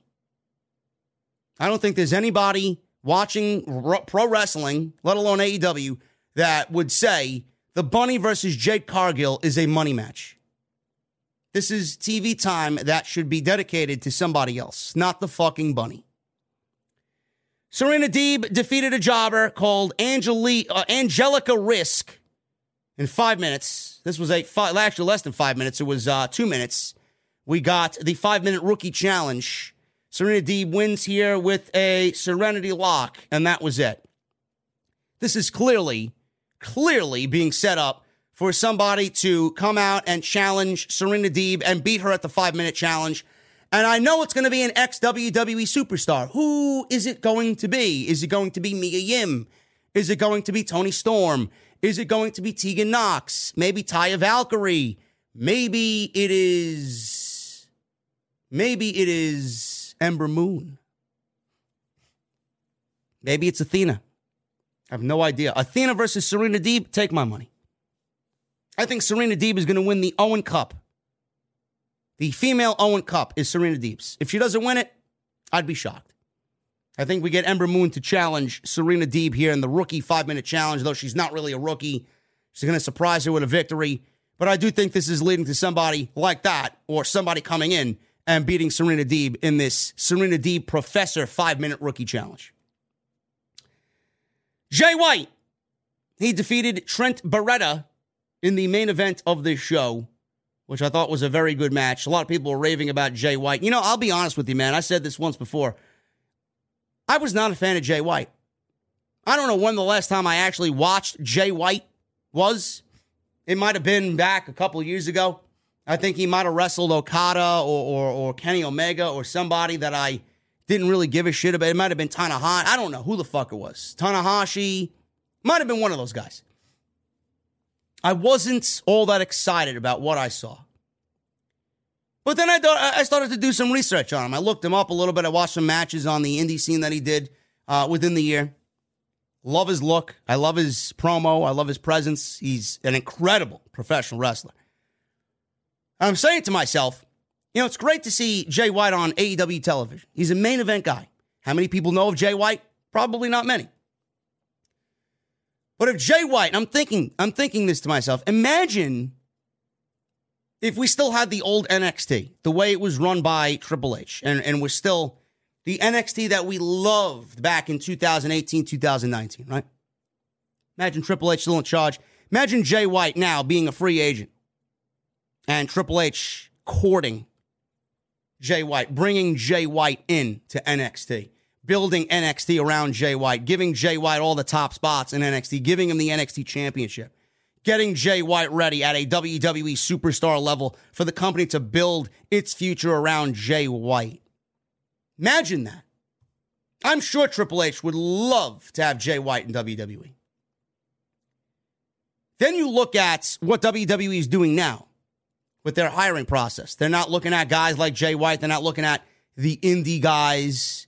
They set up the NIL program to take failed athletes out of college or failed professional sports players in other sports leagues, cheerleaders, WNBA, lacrosse, college football, pro wrestling, Olympic pro wrestling in the Olympics, right?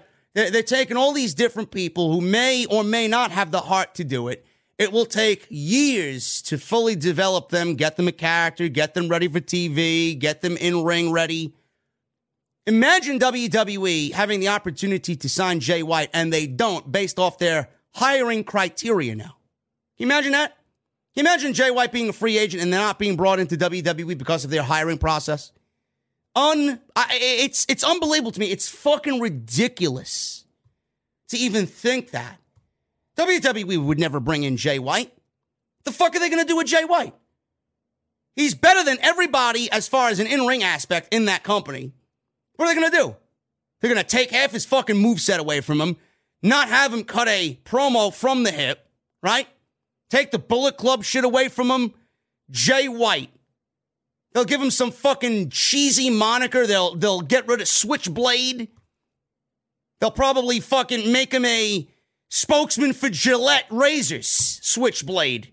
Yeah, try our new razor with this lubricating aloe strip, right? Just like they made Finn Balor fucking underwear, walking toothpaste ad.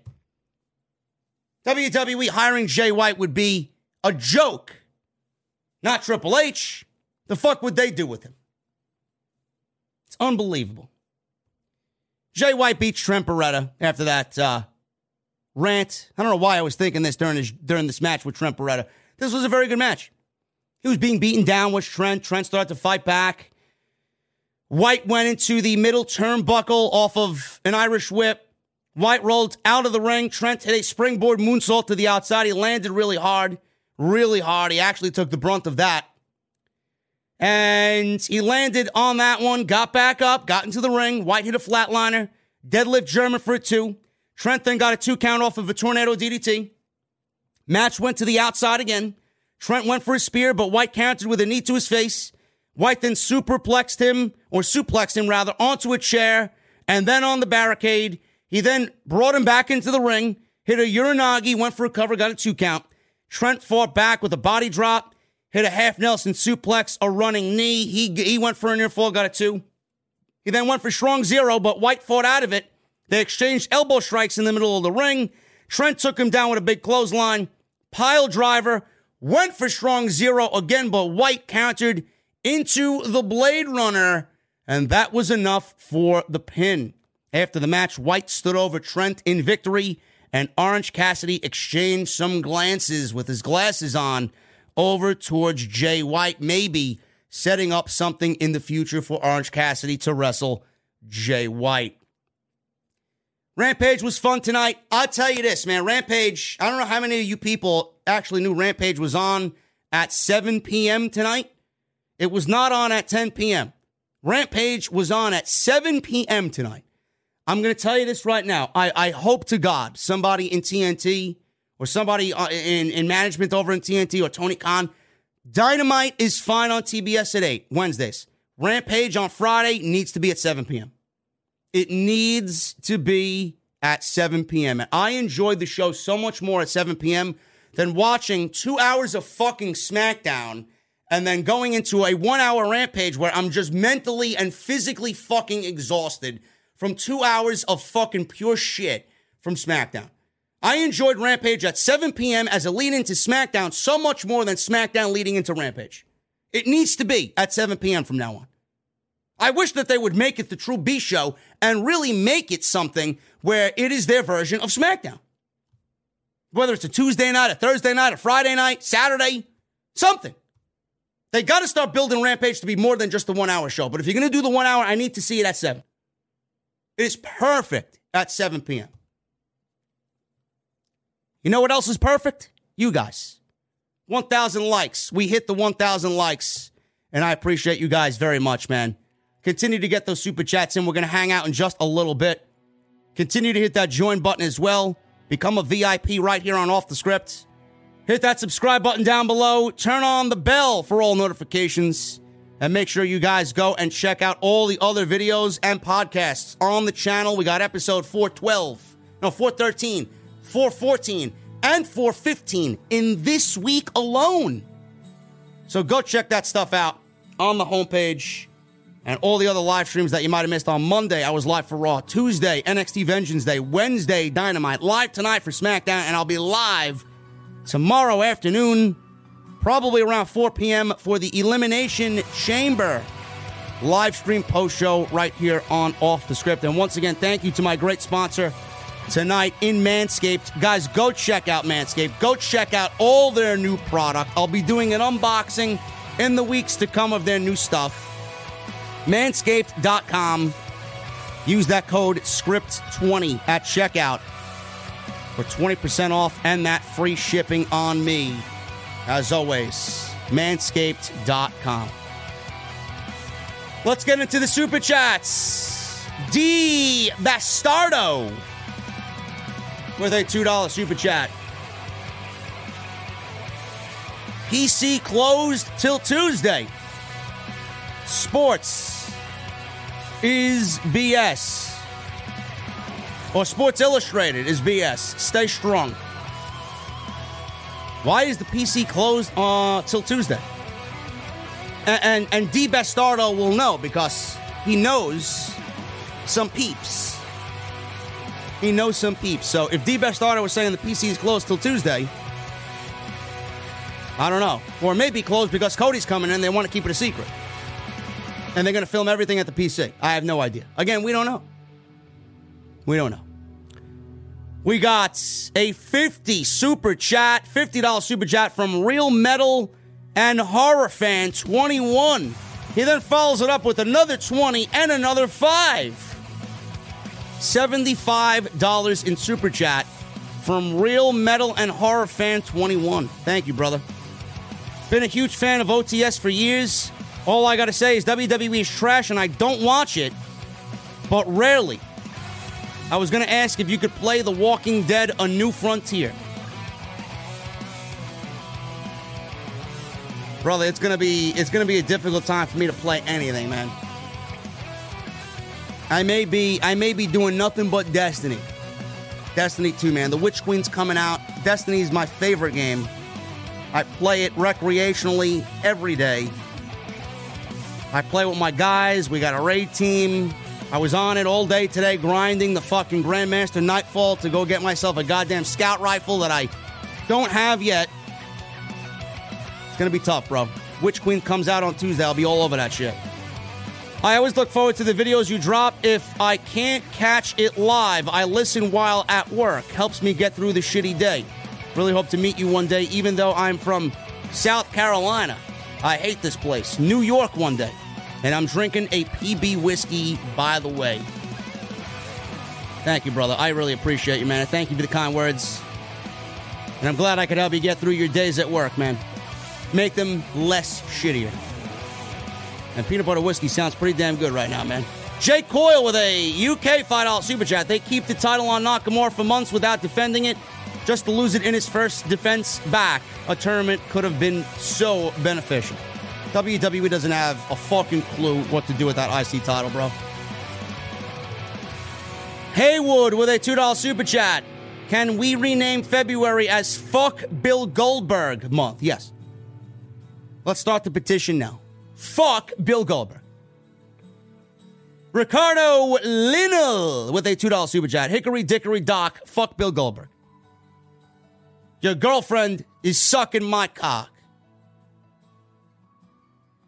The clock struck two. I dropped my goo. I dropped the bitch off on the next block. Oh!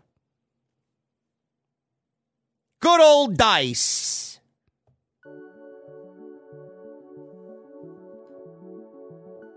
Tony Brown with a 499 super chat. Damn, I miss Rampage. Naomi's booty meat. Yes, Tony Brown. You're talking about booty meat, you gotta always include Naomi. Thank you, Tony Brown. Hopefully you're doing well, brother. Michelle Moran with a $10 super chat. Goldberg was quoted as saying, I will stick around longer if I beat Roman at Elimination Chamber. It made me ill, as I know Vincent Kennedy McMahon is stupid enough to put the belt on him just to keep him around. I say, fuck Bill Goldberg. I think everybody that's worried about Goldberg beating Roman, I don't think Roman would ever agree to that. Roman has as much say as anybody in creative about what happens there. I don't think Bill Goldberg is winning, but I would not be surprised if WWE did try and shock us with Bill Goldberg beating Roman Reigns tomorrow. Ricardo Linnell with the $2 super chat. A, B, C, D, E, F. Fuck Bill Goldberg. Everybody says fuck Bill Goldberg tonight. Carlos Ortiz with a 199 super chat. Fuck Bill Goldberg. I didn't know you guys hated his. Uh, I didn't know you guys hated Bill Goldberg as much as I did. Crazy.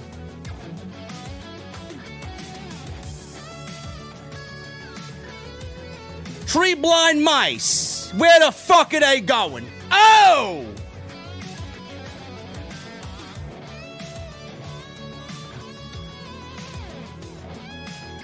Tony Brown with a 499 super chat. Fuck Bill Goldberg, Naomi Booty Meat Queen. Oh, yeah, I just read that one. I'm sorry, Tony Brown. Akachi Ra with a six month membership. I feel really scared for wrestling fans. Goldberg is Superman at super shows. He can win and become your new head of the table. Get ready to rage. Bro, I don't think I have uh, the energy to rage at all. Also, imagine head of the table Goldberg versus Omos at WrestleMania. Jesus fucking Christ, Akachi. What the fuck are you thinking about, bro? You high? You drinking a little bit too much in the venue tonight, bro? Who the fuck is serving you? Holy shit. Tommy Brannigan with a $5 super chat. Love your intro for tonight's show. JD, you're the best in the IWC OTS for life. Thank you, Tommy. My intro is always good. My intro is the same thing every night. Well, what made it different tonight or better tonight than it was last night? Raging Girl Gamble with a 999 Super Chat. SmackDown was great, especially the Goldberg segment. I mean, it's no way Roman Reigns is going to beat him after that. I just can't see it. Rage is, Rage is clearly drunk. You know, I sent Rage a fucking t shirt and a goddamn hat, and this is what she does in the venue. You fucking kidding me? Jesus Christ, Jesse. Well, I told you, man. Two drink minimum for her. The fuck are you doing? Coming up with different taco recipes, I see, you fucking geek. One week it's pork, one week it's chicken, one week it's fucking skirt steak. I'm gonna, I'm gonna dump you. This fucking guy. Haley Lucas with a $10 super chat. Hey, JD, just wanted to say I watched the Will Ospreay versus Amazing Red match from House of Glory. And also, you and Jason are great on commentary. Haley, we know. I called the shit out of that match with Jason, but the commentary on FITE TV's end sucked because my commentary kept breaking up because their microphones are pure shit. I had to bring my my podcast setup to the fucking recent shows because God forbid we get some good audio.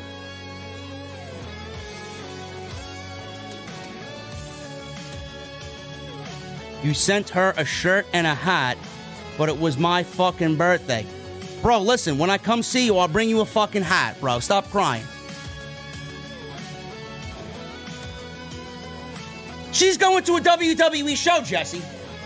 She wants to wear the fucking hat to a WWE show. Do you fucking mind? I'll give you a fucking hat. Christian with a 999 super chat. Spring training is not starting until March 5th now. I don't think baseball season is going to get started at all.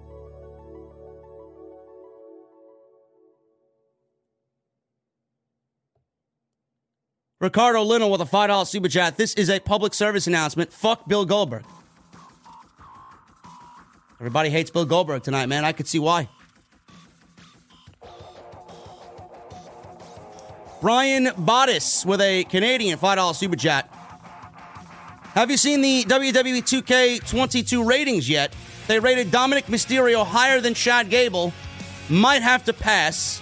Great show as always, JD. Hashtag OTS for life.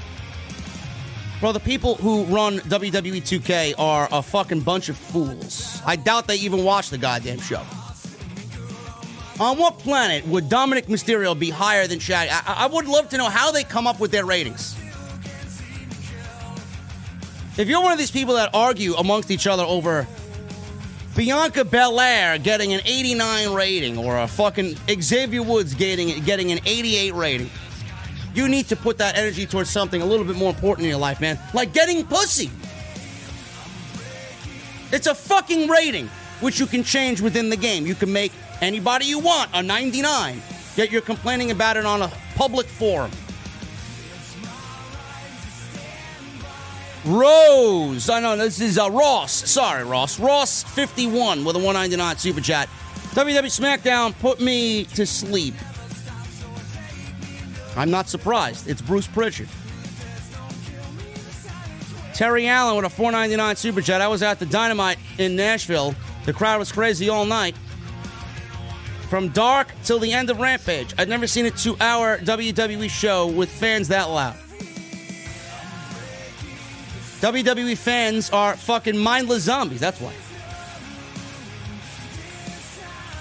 Dev to Dust becomes a new member. Thank you, Dev. What are you drinking, brother? Haley Lucas with a $5 super chat. How Issa likes Roman Reigns is how I like Jay White. I'll tell you what, man. Jay White is a handsome fella. I will say that. Confident in myself, man. Jay White is a handsome fella. Ricardo Linnell with a $5 super chat. I'd gladly take three more New Day title runs in order for Bill Goldberg to be canceled instead. Fuck Bill Goldberg. Ricardo, man, I don't know what you got against Bill Goldberg, but fuck him. Dev to Dust with a $2 super chat. Pulp Fiction or Goodfellas? Goodfellas, no question. Saints 2025 with a 499 super chat. I'm not going to watch tomorrow because they are going to have Roman drop the belt to Goldberg, and that sounds just awful. Saints, they're not having Roman drop the belt. Come on now. It is Roman Reigns versus Brock Lesnar, title versus title at WrestleMania. Super Demonic becomes a new member. Thank you, bro. I timed you out because you fucking complained about my 15 minute intro. Nobody complains about the Stang, bro. Otherwise, you get dumped from the venue. Thank you. What are you drinking? I recommend the peanut butter whiskey, man. That's everybody's favorite introductory drink in the venue. Rich Gambill with a 999 super chat. Missed Rampage. Hate that. Yes, it was on at 7 p.m., Rich. Miss SmackDown. Could care less, to be honest. Saw ending of NXT Level Up. Wrong person won, in my opinion, but whatever. What are you drinking tonight? Sipping on PB whiskey right now. Uh, yeah, ha- did anybody watch that NXT Level Up tonight on Peacock at 10 p.m.? Who's the elite commentator on that show? Who- who's doing the commentary duties on Level Up? And what's the vibe of the show? What's the colors of the show? Is it like NXT? Colorful and fruity? Christian with a 999 super chat. Nobody wants Goldberg to win tomorrow. Christian, you are correct. Ricardo Linnell with a $2 super chat. WWE equals premium live boredom. Fuck Bill Goldberg. Nobody watched NXT Level Up, huh? Nigel?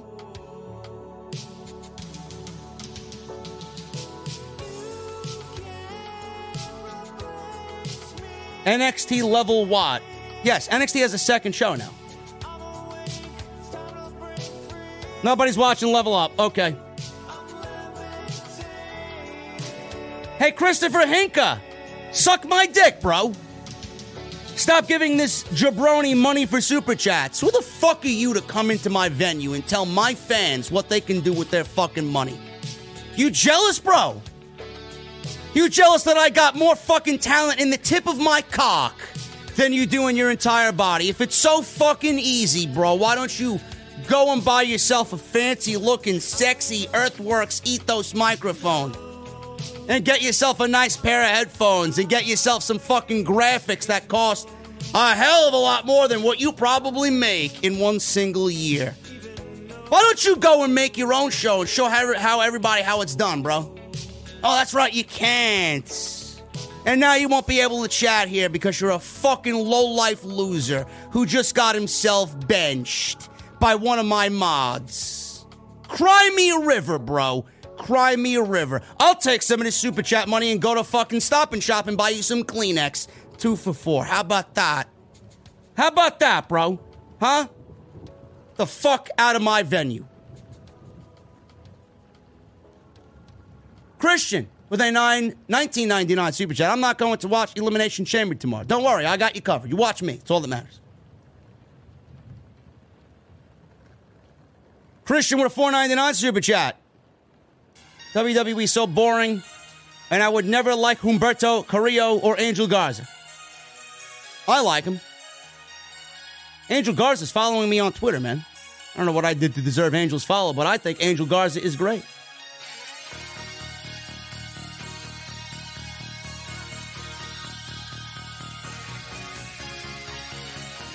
I see you, Hodge. Uh, Undertaker. How would you like to induct me? I don't know, man. Maybe we got to get Brock Lesnar back in the chat to induct me. Christian with a 9.99 times two. Why is WWE so lame and stupid? I don't know, man. It's run by 76 year old Vince McMahon and bull gargler Bruce Prichard. What do you expect? The professional gamer with a $2 super chat. Who should face Priest for the U.S. title at Mania? Austin Theory. Oos Smith. With a $5 super chat. I swear I hope Goldberg wins and the fans don't give him WrestleMania 20 like reaction or worse. I really will hate WWE fans. But if he even wins, I'm done. Oos, Goldberg is not winning, bro. Don't worry. Captain Solo at a $5 super chat. Any chance Cody Rhodes shows up in Saudi Arabia? No. Keep up the good work. Everybody needs to acknowledge you as their IWC tribal chief. The only people that don't acknowledge me, Captain Solo, are the fucking geeks that hide behind fake profile pictures, uh, profile pictures, and they continue to talk shit about me, even though I'm right. Anthony with a $20 in Canadian. Your intro about Denise Salcido was absolutely epic. She is terrible. JD equals king of IWC, but you already know that. Also, I'm hoping that Brian Cage signs with WWE when his contract runs out. Listen, man. Yeah, Denise does her thing, man. Is she entertaining? No. Am I more entertaining? Absolutely. But she's got her thing. She's got her fans. Right? She's got her uh, her simps, subscribers. It's all right. It is what it is, man. There's there's plenty at the table here in the IWC, but too bad for everybody that I'm at the fucking head of it. I'll give you something to eat. Don't worry. What do you want? Another glass of wine? I'll get you another glass of wine. Don't worry about it. I'll keep you guys happy, but I'm at the head. Always. Christian with a 999 super chat. WWE would never be like AEW. WWE's got their own problems, man. Never mind being like AEW.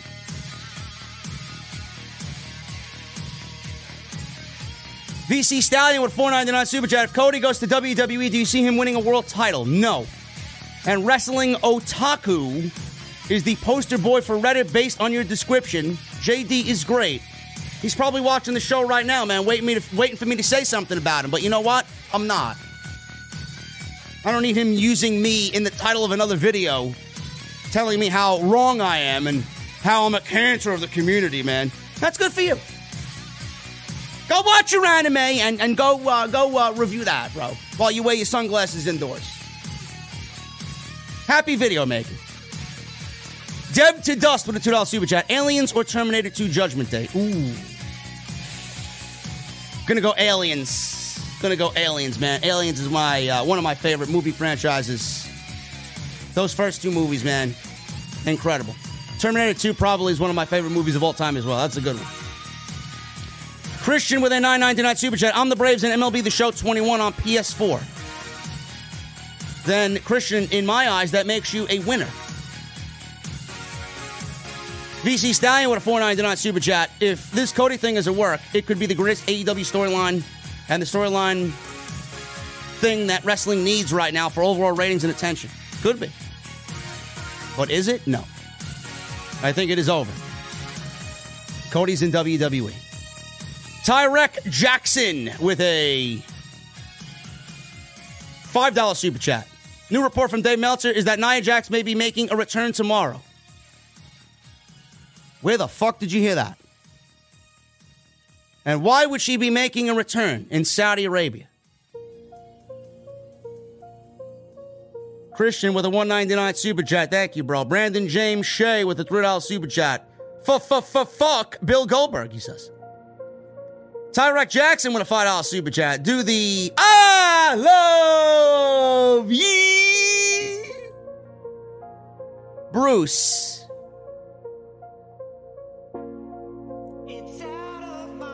VC Stallion with a 199 super chat. Goldberg, Austin Universal title. I hope not. LOL. No. Come on, man. What, what are we? What are we fantasy booking here, bro? Captain Solo with a $2 super chat. Goldberg is washed like laundry. Ricardo Linnell with a $10 super chat. There are three things certain in the IWC. Number one, OTS is number one when the venue is open. Geeks and virgins will shill for the WWE, and I'm done with Roman if.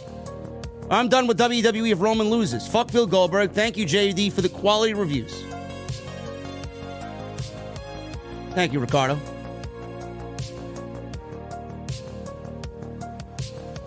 Alexis Rodriguez with a $5 super chat. Can't believe the IC title went from Brett to Mr. Perfect at SummerSlam to potentially Sami versus Johnny Knoxville or Logan Paul.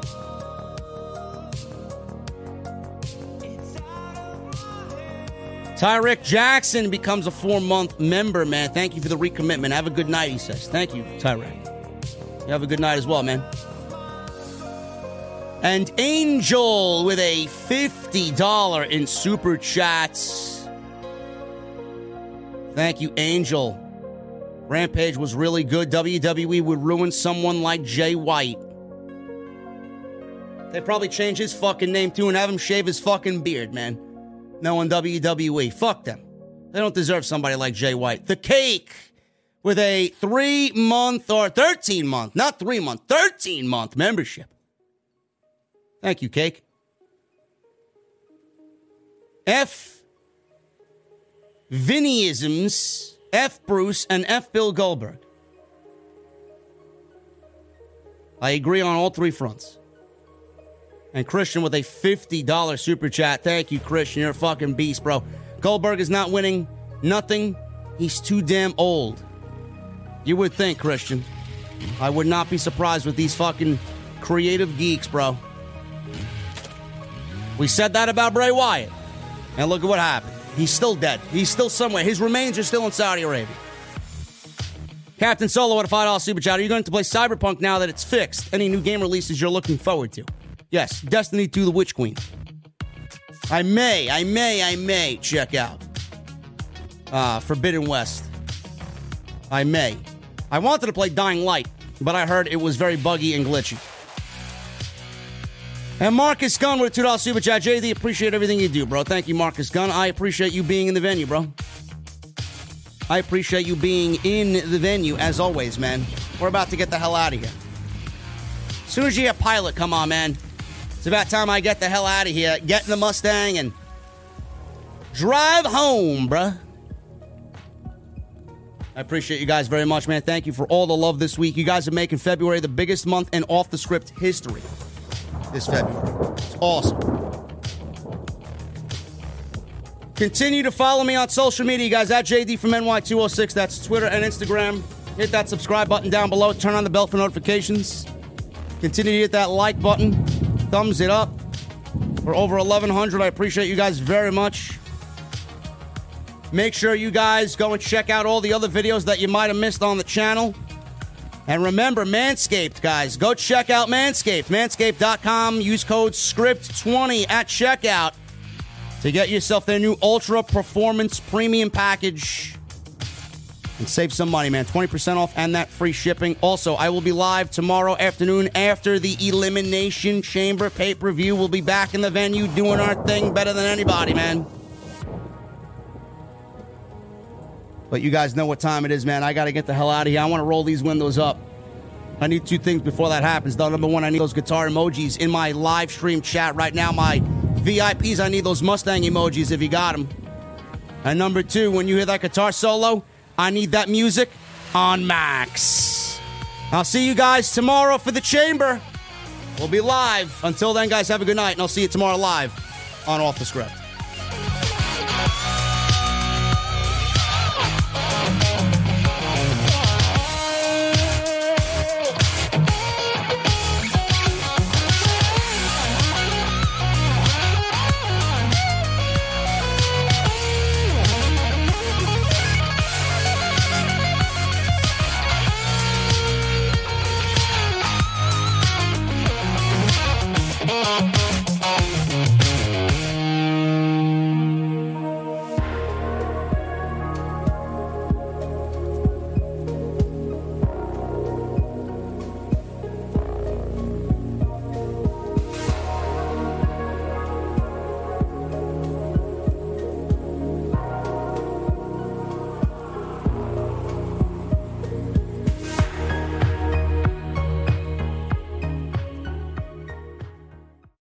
So special about Hero Bread's soft, fluffy, and delicious breads, buns, and tortillas? Hero Bread serves up 0 to 1 grams of net carbs, 5 to 11 grams of protein, and high fiber in every delicious serving. Made with natural ingredients, Hero Bread supports gut health, promotes weight management, and helps maintain blood sugar. Hero also drops other limited edition ultra low net carb goodies like rich, flaky croissants and buttery brioche slider rolls. Head to hero.co to shop today.